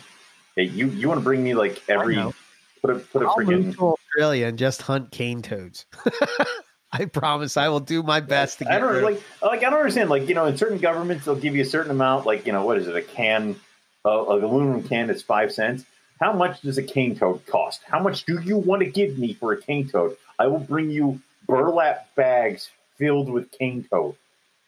I think I saw on a show one time that they would trade them, that you could take them to certain bars and you could get beers and stuff. Dude, I saw somewhere some restaurant down there was trying to figure out what you can make from like frog legs. They were like making cane toad legs, like, and stuff like that, because they were trying to figure out ways to make it so that it was appealing and maybe do like a hunting season for them and shit like that. And I know they have roundups and stuff like that. Like, Florida does it for lionfish. Oh, really? Okay. Yeah, because they're running amok down there too. So if you swim down there and spear the fuckers, they have like little what they do with the Burmese python, where it's like, oh, this guy got the biggest one. I'm like, don't just make that year round. Like, don't stop. Like, it's good that you do it at this time. Keep going. So yeah, 100%. Yeah. One interesting thing with ruffies is that they have not been observed to caudal lure, which I don't know if that has to do with the prey. I don't know if. See, I remember there was one time where I thought I saw one of my guys do it. Oh yeah, but once, and the hell if I know what the hell I was looking at, and it wasn't as pronounced as like a green tree caudal lure, where it's like waving its tail all around. So for all I know, the thing needed to poop. Like, it's whatever, but that's interesting. I would have loved to, if that was something else that they did also, but maybe they don't have to. Yeah. Could be whatever their prey is. Maybe. I would say that their tails would have to be a different color if you kind of did the call luring, right? Because I think all green trees have the different colored tail? They do, but carpets do it. And they don't have different colored tails, but maybe it's a learned behavior. They don't do it as much as chondros, though. Yeah. Chondros seem to do it the most. All the fucking time. Like, they do it all the time. And even as adults, I think they do it as well. Yeah. Which is kind of weird because they're sort of in this ambush pose, right? I never understood that, right? They're anchoring with their tail. Right. And they're just sort of draping down and hanging down with hoping that nowhere near their damn tail. You know what I mean? So it's not even like it's attracting anything. Maybe they just use it more when they're hatchies. Right. Or maybe they just use it to bring them in. And then after that, because it's like, what is it with it's like, I love watching the spider tail viper do the lure. That's just cool. Yeah, that is cool, man. Dude, I had the balls to keep venomous, I'm like, it would just. That would be the one. That'd be them. And I just go and I throw birds at it. Like, again, that's another animal where it's like, I want to see it do what it's supposed to do. And I bet you they never lure in captivity. Why? Food comes to me. Why do I need to draw it in? Tongues. Yeah, what the hell now? I'd be there with a bird going like, come on. Lure it in, dude. Like, yeah, no. So breeding these guys, so there's no reports of reproductive activity in the field. So basically, everything we're going to talk about is John. We've never found like a female on eggs or anything like that. Yeah, no, it's nuts. They're going to talk about his observations of what he had when he had that first initial group. And I think the one thing that he did note that he observed 3 adult snakes, 1 female, 2 males. In close proximity, they were separated by about 5 meters. And in August of 2002, which would suggest that they're a dry season mating period, right? Okay, yeah. So, you know, I would imagine that why they would be different than other pythons is who knows. So on our end, they're a winter breeder. Right, yeah. Seasonal timing of reproductive activity in the rough-scale python. is pretty much the same of what you see with Pythonidae species from tropical Australia. All the species have been studied in detail. Mating occurs in the coolest time of year, so like the mid-dry season. They lay eggs about 2 to 3 months later, and hatchlings are coming out in about another 2 months. And they emerge from their eggs shortly before the onset of the annual monsoon, which would make sense, right? You know, right, yeah. All that activity that would be going on, whether it be from skinks, frogs, toads. Yeah, and you don't want to be in an egg when everything gets wet. Yeah. Right. So fish, who knows? Maybe they eat fish too, Owen. I bet, again, if you live in a harsh enough climate, you'll eat whatever the fuck comes in front of you. Whatever you can get. Yeah. In captivity, now again, when I say these, this is what happened in Australia. So you would have to sort of like switch it around to be our winter, right? So courtship and mating were recorded in July and August each year, which sort of again corresponds with their mid-dry season, what would be in the field, right? And then they laid eggs late October, early November. Which equates to the late dry season, or quote unquote the buildup in their natural habitat. So when the first time I went to Australia was in the buildup. It wasn't Oh well, yeah, it was the same time when we sort of went in Darwin, right? It wasn't dry, but it was starting to be the onset of the wet. So that's what they refer to as the buildup. Courtship appeared relatively passive, and mating was brief. And I think, Owen, you probably can comment on this in a minute because you were saying it. 81 to 89 days after mating, they laid eggs. So you didn't really see yours mate, right? I did not. They were sneaky as all fuck. And I thought there was something wrong with the female because I'm like, no, didn't work. And I separated them, and she wouldn't eat. I'm like, dude, what's up with you? Like, you were slamming food before we went down, and now I'm starting to get worried. So I put her in a 32-quart bin. I'm like, maybe she'll be better in there, away from me and all this other stuff. And then she laid eggs. I'm like, I found the problem. Like, it was, and then I think an hour after I pulled the eggs from her, she killed 4 mice. So they can be pretty sneaky, and the eggs were not huge. They were like the in-between of a green tree python and a carpet python. I'd say when you have small slug carpet python eggs, it's right in there. So it's right around that size. Right. Yep. So. And in Australia Reptile Park, they kept the males together. So I guess that means that there's no combat. They kept the male together, and then what? Chuck the female in, or did they take that male and put him in with the girl? I think they were all together, but they had two males, so they had 2.3. And from what I think that varies on every male, because I mean I've had males that have been totally cool chilling with each other during breeding season, and that's how you find out that one of them's a boy when they're not supposed to be. But then because you put it in with another male that it's not okay with, I'd say it's an individual animal thing. It's like how people ask me if they can cohab their animals. And even if I do, somebody asked me, do you cohab your rhinos? And I'm like, I do. But mine seem to be okay with that. You need to check what yours are okay with. Probably the size of the cage too, right? If you also true. Yeah. If they can enough space, they can get away from each other if they need to be. Yeah. So. There's no records of them combating, but what's weird with carpets, sometimes ones that we thought didn't combat, and you see combat that you did. Yeah. And it's not like you're going to mistake combat for other shit too. No. Combat is combat. No. If you've never seen combat, don't worry, you'll get there.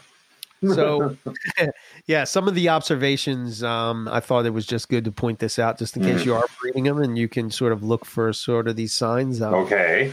Much of the July, the pair were seen perching close together, sort of what, was similar to what we see with Australia in my experience. They're even if they're laying close to each other, that's a good sign, right? Mm-hmm. No locks were observed, but early October, the female began to show signs of being gravid. Uh-huh. Okay. So what would that be? I would imagine it would just be building on her lower third. It's bigger, or thicker. I mean, they're definitely noticeable when they're thicker. Well, at least this year round, my female is definitely noticeable when she's thicker. But then I also have the ultrasound, so I'm like, yes, there's things in there. Right. So what you're seeing, you're able to sort of scientifically confirm, which is cool. That to me is awesome. Fucking great.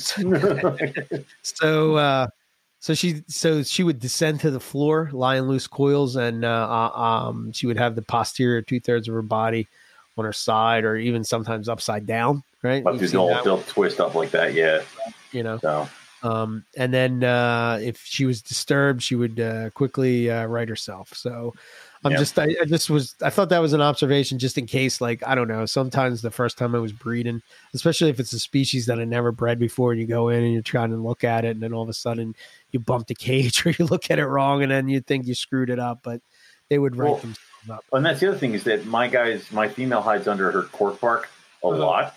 So then when I go to move the cork bark, she's already shifted a little bit, so fuck if I know. She might have been basking belly up, but also I'm not down there at the peak of the temperature in her cage, so right.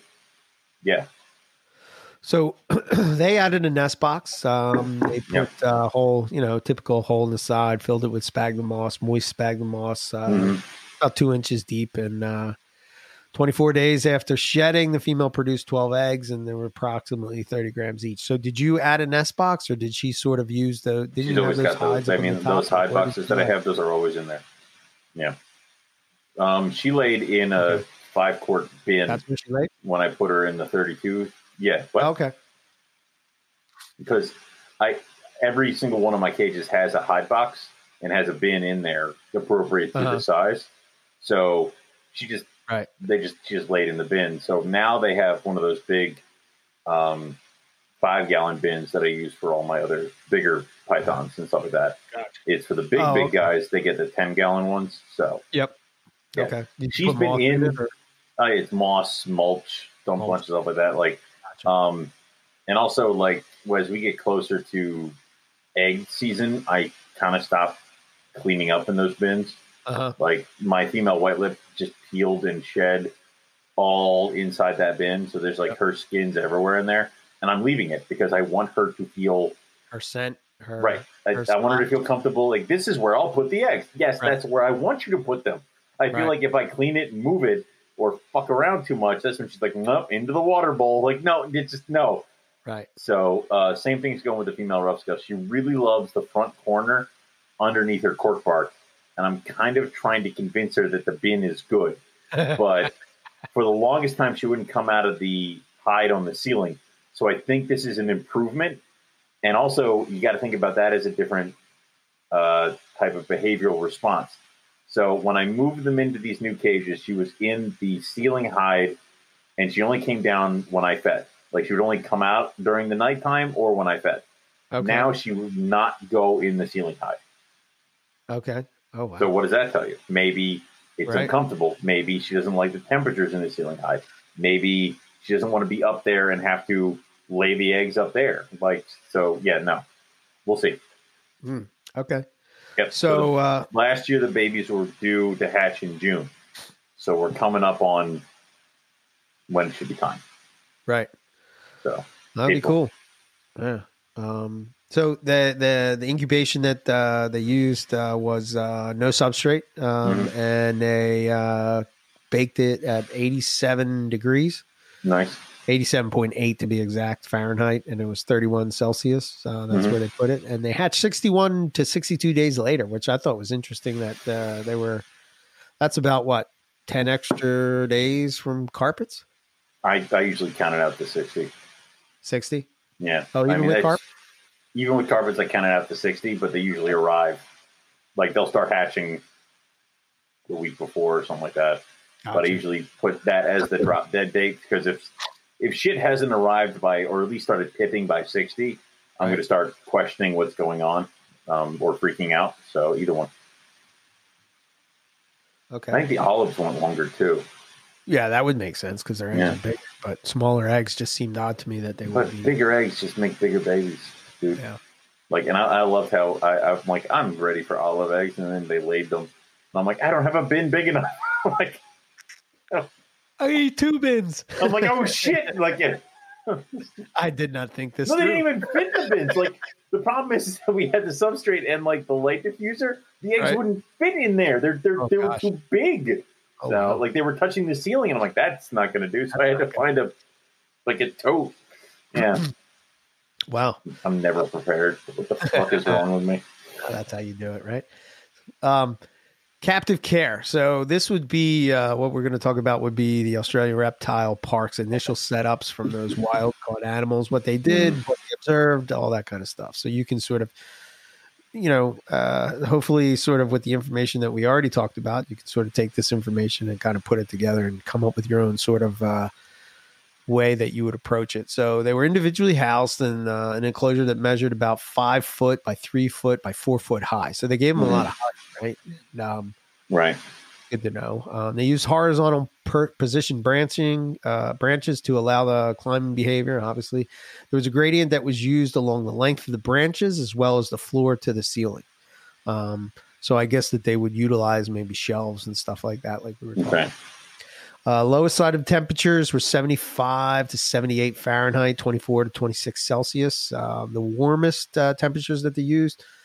I think this was a little high, but I'm curious. Yeah, a little high. Yeah. 34 to 36 Celsius, 93 to 96 Fahrenheit during the daylight hours. Now, I mean, where they're coming from, it's hot, right? It's hot as shit, yeah. But, could that just be the hot spot of what they were doing? If you're going to set up a gradient and you just let them get, they'll take care of themselves. It's like, I don't think I could do that in a tub with these guys or even certain cages. No. But, if I had a big giant cage with a lamp or a gradient, I'd probably do that. Right. And I think the other thing to note is like the way they kept them is that they sort of would let the temperatures be the temperatures at night. So you're talking about a big dip at night, right? Yeah. So, They put hides in the setup in a warm and a cool spot. During the night, temperatures were influenced by the outside temperature. So whatever was going on the outside of the Australian Reptile Park is sort of what was going on. Kind of what was going on, yeah. So the coldest months, the temps were as low as 60 in the early morning, 60 Fahrenheit, 16 Celsius. During the warmest months, the temperatures often remained as high as 26 Celsius, 78 Fahrenheit. And during the daylight hours, the snakes were observed. They were on the horizontal branches. They seemed to pick a spot that allowed the maintenance of the body temperature to sort of be in that python, Goldilocks zone, 86 to 88, Fahrenheit, or 30 to 31. Yeah, they didn't use hide boxes, so they observed that they didn't really use the hide boxes except when they would go into a shed cycle. I don't know. Have you seen anything like that? Well, my guys use the hides. I mean, they like the one on the ceiling, but that's probably the warmest hide. So my thought would be this: is like if you have a more basic setup, I would imagine that they would probably utilize those hides. But if you're giving them like these rocky outcrops and branches and all that kind of fun shit, yeah. Right. They'll probably utilize that as cover and not be as stressed. That would be my thought. But yeah. So the principal time that the activity period was early evening. So once the lights went off in the enclosure in the room, it was on. It carried on for about a few hours, and this include moving within the enclosure, defecation, drinking, and most commonly seen getting into that ambush position. Now, have you ever seen? You said you've seen yours in ambush position. Well, my female, when she comes down, like if I'm feeding and if she's up in the ceiling high, that's all. She doesn't come out. She just dips down enough of her body to sit in the ambush position, and she's all set and ready to roll. It's like how also. My male was hanging out on his rock ledge earlier today when I was downstairs, and he was hanging off an ambush position. But I see at nighttime he's getting all feisty because I think he wants to go back in with the girl. They did separate them for a little bit, so I'm probably going to pair them back up because he's unsettled and she's like, "Oh, this is nice." So clearly, one of them wants something else. Like it's somebody's triggered and somebody else doesn't care. So okay, yeah. So setting up babies. I thought this was kind of interesting information just for people to know, but, their first shed is usually 7 to 10 days. And John Weigel points out that Hatchies begin to increase their nocturnal activity around 2 to 3 weeks after hatching. And he makes a point that he doesn't offer food until he sees this activity. So I thought, wow, that's pretty cool. That and that's interestingly enough, that's sort of how I approach carpets, right? I wait till they shed. I give them about 2 weeks after that, you know, and then I sort of start to feed, you know. Yeah, unless they're kind of in bad shape. I've seen carpets where it's like you kind of want to try to get them going as soon as possible. Please, but, God, eat more. Yeah. So. Yeah. So let's see. So this is, I thought this was interesting as far as trying to get them to go, because I've heard them can be somewhat tricky as babies to get going. But this is sort of what he used and what he had success with.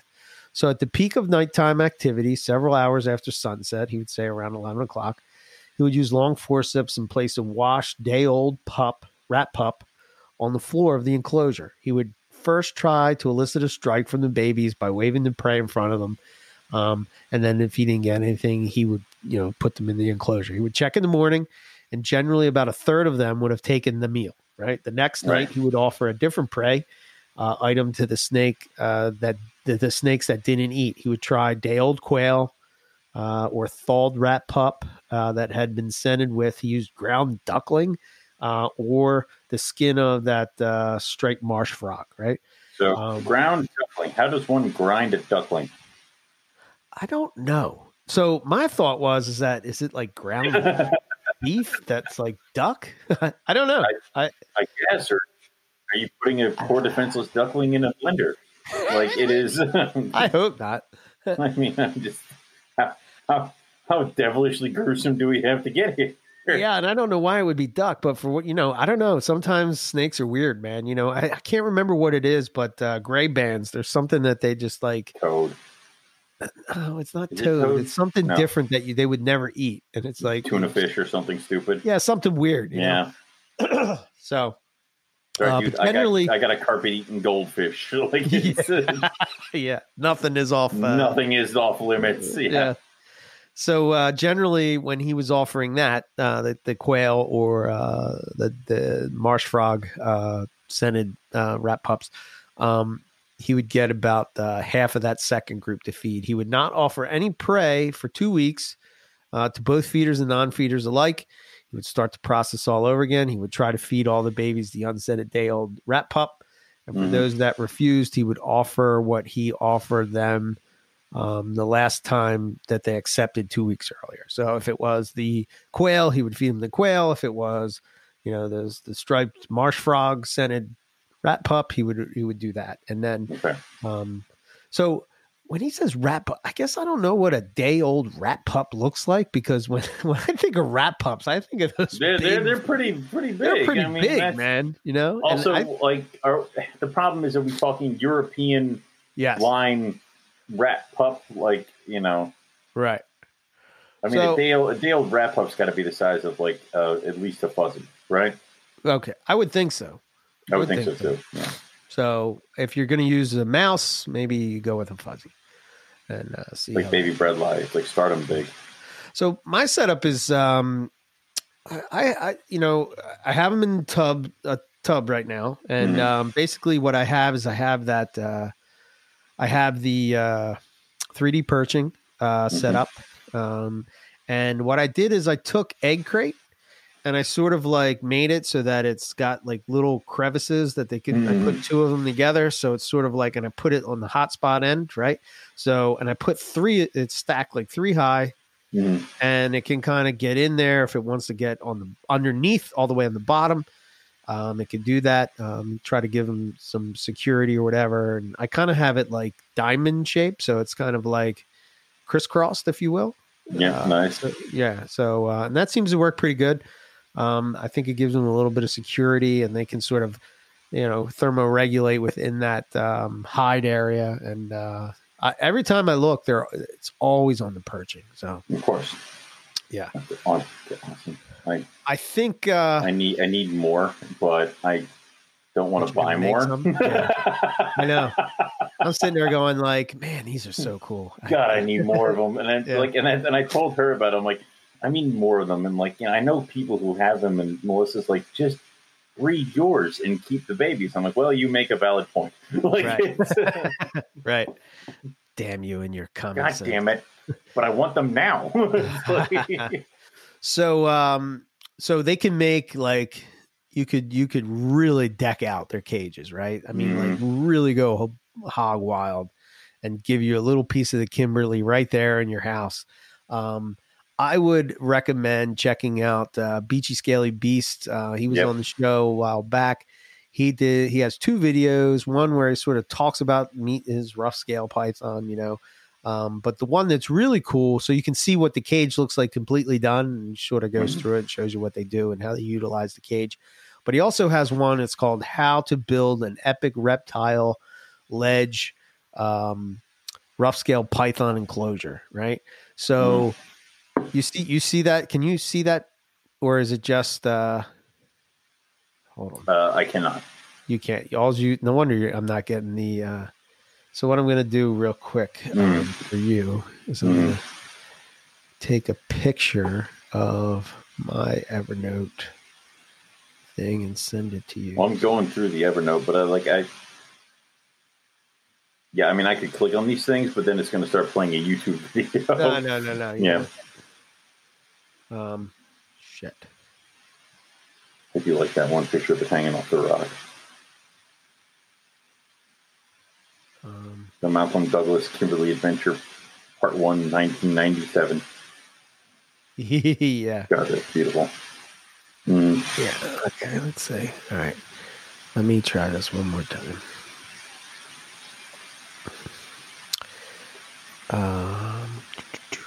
Okay, so we also have Peter Birch that did gorgeous, a really cool. I'm telling you, man, if I can get my snake building, I'm gonna have cages like Cody, and I'm just gonna have windows, skylights, and everything. I'm gonna be able to track the moon and see how it goes with all my snakes. Yep. So. Gorgeous. You can see what I'm talking about. Yep. So if I do like Peter Birch's, but I think that Luke's kind of looks a little more up your alley. Yeah. I like the, just how the branches are sort of like, all over the place. It looks like, he's got some thin ones. You should honest to God, just have when we go take pictures and then just have somebody recreate the rocks that you're looking at or in your pictures, and just print the pictures that you took as a background thing, and then have the rocks coming out of it. I think it'd be great. Imagine doing that with and having the pictures you took being the background image, and then having somebody build off of that and make you inserts and stuff. That'd be great. That would be awesome. Dying. That'd be that's a dream. I see. You were talking about, there's a couple wild pics of rough-scaled pythons in the wild. Yeah. And the one that Matt Somerville took was in the Mitchell River region. Mm-hmm. And in that picture, to me, that's another way that that's the perfect idea of trying to set up. Can you imagine having that as a cage? Yes. You know what I mean? It's got the tree coming out, little rock ledges, It'd be pretty badass. Be so happy. Yeah. So, yeah, that's rough scale pythons. There's not a ton of information about them, but I don't know. I'm glad I have them. I just see it's it's just something I really want to see. So, and it's just they've been on my list for forever, and I want to take them to the next step of producing my own. And thank God you got a pair, so I don't have to give any of them away. They'll just be mine. Yeah. I slowly grow my army of rough scale pythons. Yeah. And, it's definitely one of those things now, too, where it's we know the cane toads are a threat. We know the fires out there are a threat. And it's to think about that this species one day could be one of those animals that has to be reintroduced, Yeah. Yeah. It's when you have a species like that that's so such a niche species. I mean, can you imagine At one point, scimitar horned oryx, so I think we're down to like one herd in Arizona, and that was it. And through captive breeding projects by the AZA and other places like that, they were able to get to the point where they're reintroducing the species back to where they were originally from. And that's a man-made issue. We did that to the scimitar horned oryx, and we fixed it.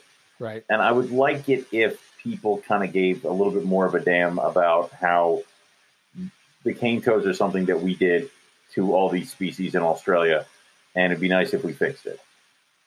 So I don't know how they would go about doing that, but I think it would be a real shame to lose something as awesome as a rough scale python, because we wanted to make sure that the sugarcane fields didn't have all the bugs in it. Yeah. You know, the native bugs, where you were like growing the sugarcane. Dickheads. Yeah. We don't deserve this planet. So, yeah,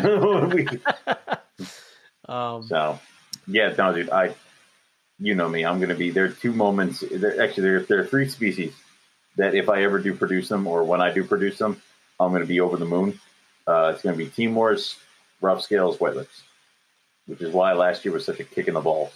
Yeah, for sure. Yeah.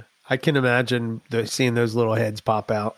God, will be, oh my God, it'd be gorgeous. It'd be badass. So I'm right there with you, man. Hopefully one day I get to produce them as well. At this point, you're going to produce them before I do. You know. Maybe. I doubt it, but maybe. I'm going to be mad if that happens, dude. I'm just saying. Yeah. Oh, and if you ever do lose your mind and decide you need to get rid of the rough scales, you call no one else. No. Well, yeah, 100%. But I don't see myself. Thank you. I hope not. Jesus. I don't know. You're like, I don't know. I like Kimberly rock mutters. And I'm like, smack. Like, no, shut up. I do. You stay with Morelia. I do. Stay with the. Yeah. I got to tell you, I was telling you the other day, man. The little Ackies. The Ackies, man, are badass. Oh, man, they're so cool. I love them. They're, I didn't know how I would react to a monitor. Yeah. And I haven't had one since 2000. And back then it was a Savannah monitor. So it was typical. You know, monitor Savannah, yeah. But you know, I got these little guys where I feed them eggs, chopped up scrambled egg from tongs. So I like tap on the rock, and they come running out, and then I like feed them, and they like, you know, they're like, they're tiny little kill. Yeah, an Ackie is somebody took a Nile monitor and shrunk it. Yeah, so it's like this miniature version of a monitor. Yeah. I don't know why bearded dragons are popular when you can have an Ackie. And also it's just one of those things. And if you set them up right, I heard they're like egg laying machines, and they're fantastic animals to observe. It just they don't like touching. Like, that's the problem, is that a bearded dragon, you can put wings on it and a hat. Yeah. So of course it's the popular one. Yeah. When it's the one that actually, now I'm getting mad. So it's like, why are both white and you're popular? Because they can wear mustaches and put a box. And you can dress it up and it sits there. Carpet pythons are mean and they don't let me do that. They bite me. You mean it acts like a snake? Right. I mean, it acts like a python. That's like, get away from my face. I wanted to have a mustache, a top hat. Exactly. So yeah, you know, when you put dragon wings on your Ackies is when I come over and take them from you. Yeah. It's like I would hope that you would. I need help. I know, Eric, I'm here. It's like Dory's like, why is he taking your monitors? I don't deserve them. I'm sorry, honey. I put wings on them. What? Oh, and take these away from him. Right. I'm so embarrassed of my husband how he could do such a thing. I just like how you went to like the Roxy version of monitors. You got a small, pissed off little animal. Hey, man, I need miniature versions of all things. That's it. Everything must be miniaturized. Yes. Smallest carpet species. I didn't even think about that. It has to be small and angry. I'm beginning to see where your niche is here. It's you have your little. I have a large pissed off thing. It has to be small and angry. It's like, you got to be able to control it. Yeah. But yeah, man, they're badass. So, yeah, and then I was, you know, obviously you start to go down the rabbit hole and you start to look at other monitors and Kimberleys are gorgeous. Kimberleys are gorgeous. God, they're cool. Yeah, and they stay small too. Well, small, you know. So that'd be, dude. That's it. if it's cool to observe and cool to watch and do whatever, dude, like that's awesome. And again, we've talked about this, how we're both kind of like getting back into that whole, like, yeah, plugging in and just enjoying the animals and stuff like that. It's like having a cool Kimberly rock monitor set up, like that'd be badass. Even if you only had one in there, who cares? That's I don't even really care about breeding as much as just having one, you know. Like, dude, I enjoy that stuff. And like setting up the rhinos, like I have had more people interested in seeing what's going on with the rhinos in that tank in the living room than like they want to go downstairs and see the snakes in the bin. This is cool. And also it's disarming, and like people who would never ever want to go down to the snake room ever are taking pictures of the rhinos because one of them is out and moving around. So, yeah, you did an awesome job with that setup. That's really cool. I just, dude, like I just, that's why I keep looking at stuff like Cody's, and I'm like, it again, like, yeah, dude, like, you know, and more power to him for like hand painting rocks and shit like that. Yeah. And it's like, can you imagine again taking one of the pictures that you or Rob or somebody takes when we're out there and using that as a backdrop to build off of to make a naturalistic enclosure? Basically, you're just building yourself a reptile zoo in your house. Yeah, that's what I want. That's what I want. Yeah, I see. Yep. This is sort of crazy, but like, you know, I have the middle room upstairs. That small room. Yeah, you don't need that room. So get rid of that room. I was sitting there and I'm telling Dory, I was like, what do you think about me making this a lizard room? She's like, what? And I was like, well, I'm just thinking like I could keep all the lizards up here and just like, have, like some nice naturalistic setups. Some nice lizards. Yeah. Yeah. Put a nice desk in there, and you know, you like lizards, right, Dory? Yeah. So, well, aren't you also still turning the room right outside that, like, you're right now, you're in the diamond room. Yes. You have the snake room over there. Are you doing anything with that middle room that's in between there and your outside? Well, that's another spot that's sort of slowly taking over, man. You know, the whole house is becoming out there is how cold it gets during the winter. Call your birds. I mean, if you want to get just one big ass indigo and just have a chill. I thought about that. You know, we talked about that the last time we were here. I was like, what do you think about a nice big indigo? You know, I'm all for indigo and everything that it stands for. Stop talking and do it. Do it. I mean, go on. I don't know. We'll see. We'll see what happens. But I'm digging them. I'm digging those monitors, but cool. Yeah, that's it for Rough Scales and Rough Scale Show. And yeah, obviously we're going to be doing more of these. I quite enjoyed doing the research and kind of putting it all together. And hopefully it's going to do well for your book. It'll do well for the book when you finally write that thing. Yeah. Yeah. Just collecting all this data. Yeah. Yeah. So if you're on the fence with Ruffies, or if you're, I would say that if you're maybe into some kind of arboreal type of snake that you're looking for, give Ruffies a chance. I think also I think the right environment, you can really set something up cool. And I mean, also I think if you're in Morelia, because I mean we talked about this the last time, when people kind of get into Morelia, you decide whether you're going to do coastals or IJs, and then you kind of further decide if you're going to do inlands or breadlie, and then you kind of further down, and then you always have the dream of Rough Scales or Imbricata or something like that. And so it's one of those things where if you do have Morelia and you have experimented with, you know, say jungles, and maybe you have even some scrub species, I think you would very much enjoy a Rough Scale python. Yeah. And they're definitely something to behold. So if you haven't seen them in person, ask, and you know somebody in your area who does have one, ask if you can come over, offer to clean cages. You know, that's how you win entry into my room. So this is true. Yeah, it is. So but the only reason I let Chris Salemi in my room, you know? The only reason I let him in my house, I was going to leave him outside with Bigfoot bullshit and just be like, I hope he keeps you warm. But then he's like, I'll clean cages. I'm like, Did you watch that clip? No, I didn't watch that clip. Notice I didn't tag you in it. I was. Here's the thing: I was enjoying all that shit. I read that entire article about thylacine because I'm like, this makes sense. I enjoy this. Okay, right. This is a creature we know for a fucking fact existed. Right. Could there be some out there?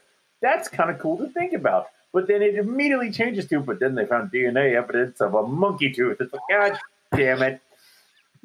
Like, I was so on board. And then watch that. Just please watch that. I refuse. I know you refuse, but just watch it. Yes. Monkey is stupid. Monkey doesn't exist. If you watch that video and give me your honest feedback after you watch that video, if I produce a hypo, you can have first pick of the hypos. That was already going to happen. First pick. Damn it. Damn it. It's only 5 minutes. Damn it. You choose. I'm not admitting to ever watching this to anybody else but you. No. This will be a forever mystery of whether Owen actually watched the video. Yes, exactly. Okay, for our Patreon members, second tier. Patreon subscribers can. I'll write up a whole thing, and if you subscribe to the Patreon, you can read what I thought about this 5-second stupid monkey video. That's not a bad idea. Lucas, can we film my response to this video as I watch it? Rage firsthand. Speaking of Patreon members, I want to say a big thank you to all the people that have signed up for Patreon. We really appreciate it. Yeah, we're thinking about more content, more stuff for you guys and tiers. Once we get that going, we'll get everything going for you guys and show that up. Also, obviously, there's some stuff out on the Teespring store, and we'll throw that out for you guys too. So. Yeah, absolutely. So, cool. What else do we got? So, let's go down the list and let's wrap this up. So, we have first and foremost our website, right? MorelliPythonRadio.com. It's the catch-all for us, everything you want to see and know about, us and Morelia and all that kind of stuff is all there. It's a work in progress. We're slowly, adding new podcasts as they come up for the network and all that kind of stuff. And you can get links to our Teespring store, which is now it's NPR Network. Nice. Yeah. So if you're looking for NPR, that's why you can't find it. Let's see what else. Our email is info@MorelliPythonRadio.com. If you want to, if you want to support the podcast, the best thing you can do is just subscribe on whatever podcast app you like. Share it around to people. If you like the episode, whatever, share it around. The next podcast that probably will be coming out will be the Field Herping podcast with me and Nipper. Yes. So that will probably be the next one that can't wait for you to pronounce things in front of him or with him within striking distance. No, Eric. Yeah. Eric, that's not what I. Do you have your tea ready? How do we make a proper cup of tea? No, I have a black coffee, black like my soul. Yes, exactly. So we got the Teespring store, we got the website, the email. You can support us on Patreon if you want. You can go over there, Morelia Python Radio Network. And what else? So just for people, if there's going to be maybe next week or the week after, I'm going to take. I finally got the confidence to move NPR from Blog Talk to Transistor, right? I've been working on this for a long time, you haven't heard this decision happen. Well, we're cutting ties with Block Talk. If you haven't heard from me, you sent me messages, and I haven't gotten back to you. This is why this takes a lot of time and a lot of work to move all 10 years of NPR from you've been moving the entire archive. Yeah. God damn, dude. So I don't think it's under the same RSS feed, so I don't think there'll be any disruptions. But if for some reason all of a sudden it happens that way, don't panic. We did not disappear. We're not changing anything. We're just Open your NPR emergency kit, yes, which consists of a video of me screaming at you to calm the fuck down. And that's all. And that's it. That's all it really. That's really all that's in it. It has a whistle in there. It has a whistle in there. Blow the whistle. Does it make you feel better? Good job. Yes. I'm like, yeah. Then the whistle worked. Yeah. Then is it helping? So let's give a rundown of the podcast that we got going on. We have, obviously, the OG, Morehead Python Radio. Yep. And I should say that next week, we will be talking to Justin Julander, and we are talking about his new book, The Complete Knobtail. Yeah. So, geckos. Yes. Favorite. Little geckos with little bumps on the back of their tails. Little knobs, like boink. Oh, God. Those you can put top hats on. No, I don't want to do it. Now I don't want to do it. Yeah, no. No, they are definitely not. They're too bad. I was actually telling Melissa about the gecko we found in Australia. And she's like, I'm like, we found it by accident. She goes, you guys just found it? I'm like, no. Rob and I were making fun of Eric because he had us pull over for a stick that he thought was a blackhead. And we were thinking of very horrible things to say to him. And he found a gecko.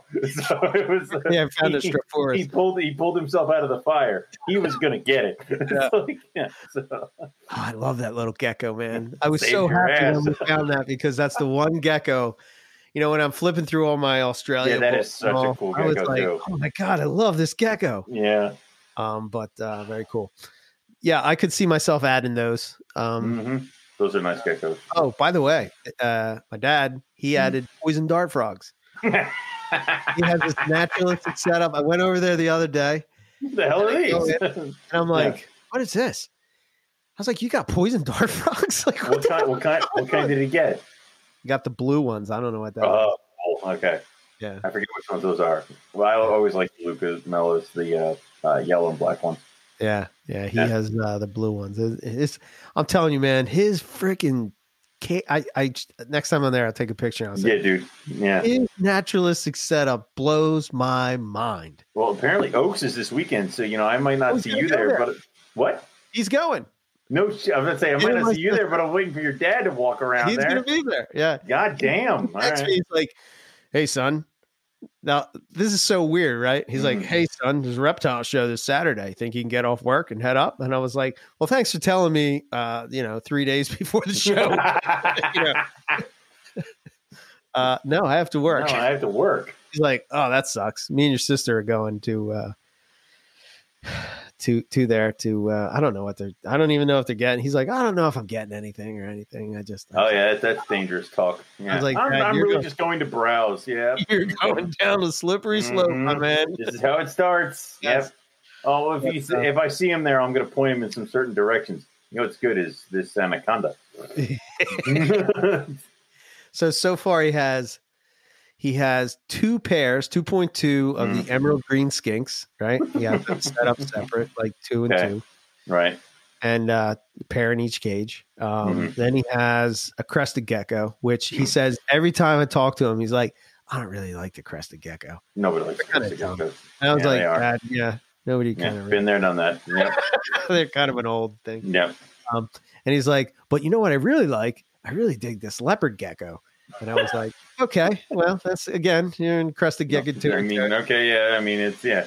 I said, what about Lichianus? You ever hear that? What's that? And I show him, he's like, oh, I need one of those. Oh, shit. All right. And then who doesn't want a gecko the size of Roxy? You know, yeah. I know, right? Poison dart frogs. Nice. He really wants some ackies. And, I told him, I said, well, maybe. Well, if you start laying eggs, dude. I'll breed them or whatever, and I'll send you some or something. So there's that. And now he's got the poison dart frogs. That's and he's cool. Got the cow king. That's bulletproof, that cow king. We bought in the NRABC show in Philadelphia. Which tells you how old that thing is. 2002, maybe? Christ. Yeah. So 20 years old. Damn. Still rock solid. So anyway, we got off on a tangent. Anyway, we did. Yeah, that happens. So the shows. Cliff Notes. Is the other one. Colubrid Corner. Yep. We have Student of the Serpent. Mm-hmm. We have Carpets and Coffee, mm-hmm. which is also on YouTube. We do a streaming every Monday at it's 1 o'clock Eastern time, 10 o'clock Pacific time. When Owen's working, when Owen's working, yeah, poor Owen. One day he will be out of the secretarium, and I still work on those days. Yeah, like, no, I can take it. No, it's fine. If you're my boss, I'll do whatever the hell I want. You and I both know that's fair deal. Yeah. Anyway, we'll have to be co-bosses. Yeah, it's going to have to be. Otherwise, it'd be a lot of friction if it's the other way around. How dare you, sir? How dare you, sir? Yeah. Field Herping podcast will be next. Cool. And I think Justin Julander is pretty close to doing his podcast to get up and running. So that will be sweet. Cool. And then we have Lucas's Humans of Herpeticulture. So you should check out his video he did on inland carpets. Pretty cool. Just put it up. The empire grows. Yes. So there's that. And then we have a couple things that me and Owen added to NPR. One, we got Her Pastry. And the next episode, which I got to get in touch with him, is going to be Richard Ross, which is awesome. The author of Blue Bible. Holy shit, man. Do you ever think you'd be talking to that guy? No. And I don't, there's certain moments in time where I don't want to talk to, what are you going to do when Mark O'Shea is sitting right there? I don't want to do that. No, I don't want to do that. We just talked about this episode, which I all the people that have had Mark O'Shea on, it's like, they're like, oh, and you found the rough scales. It's like, yeah, it was cool. I'm like, no, talk about it. More. We need more. Tell me more. How big was the fire you had on the beach? Yeah, I don't know. Tell me every inch of this snake. Come on.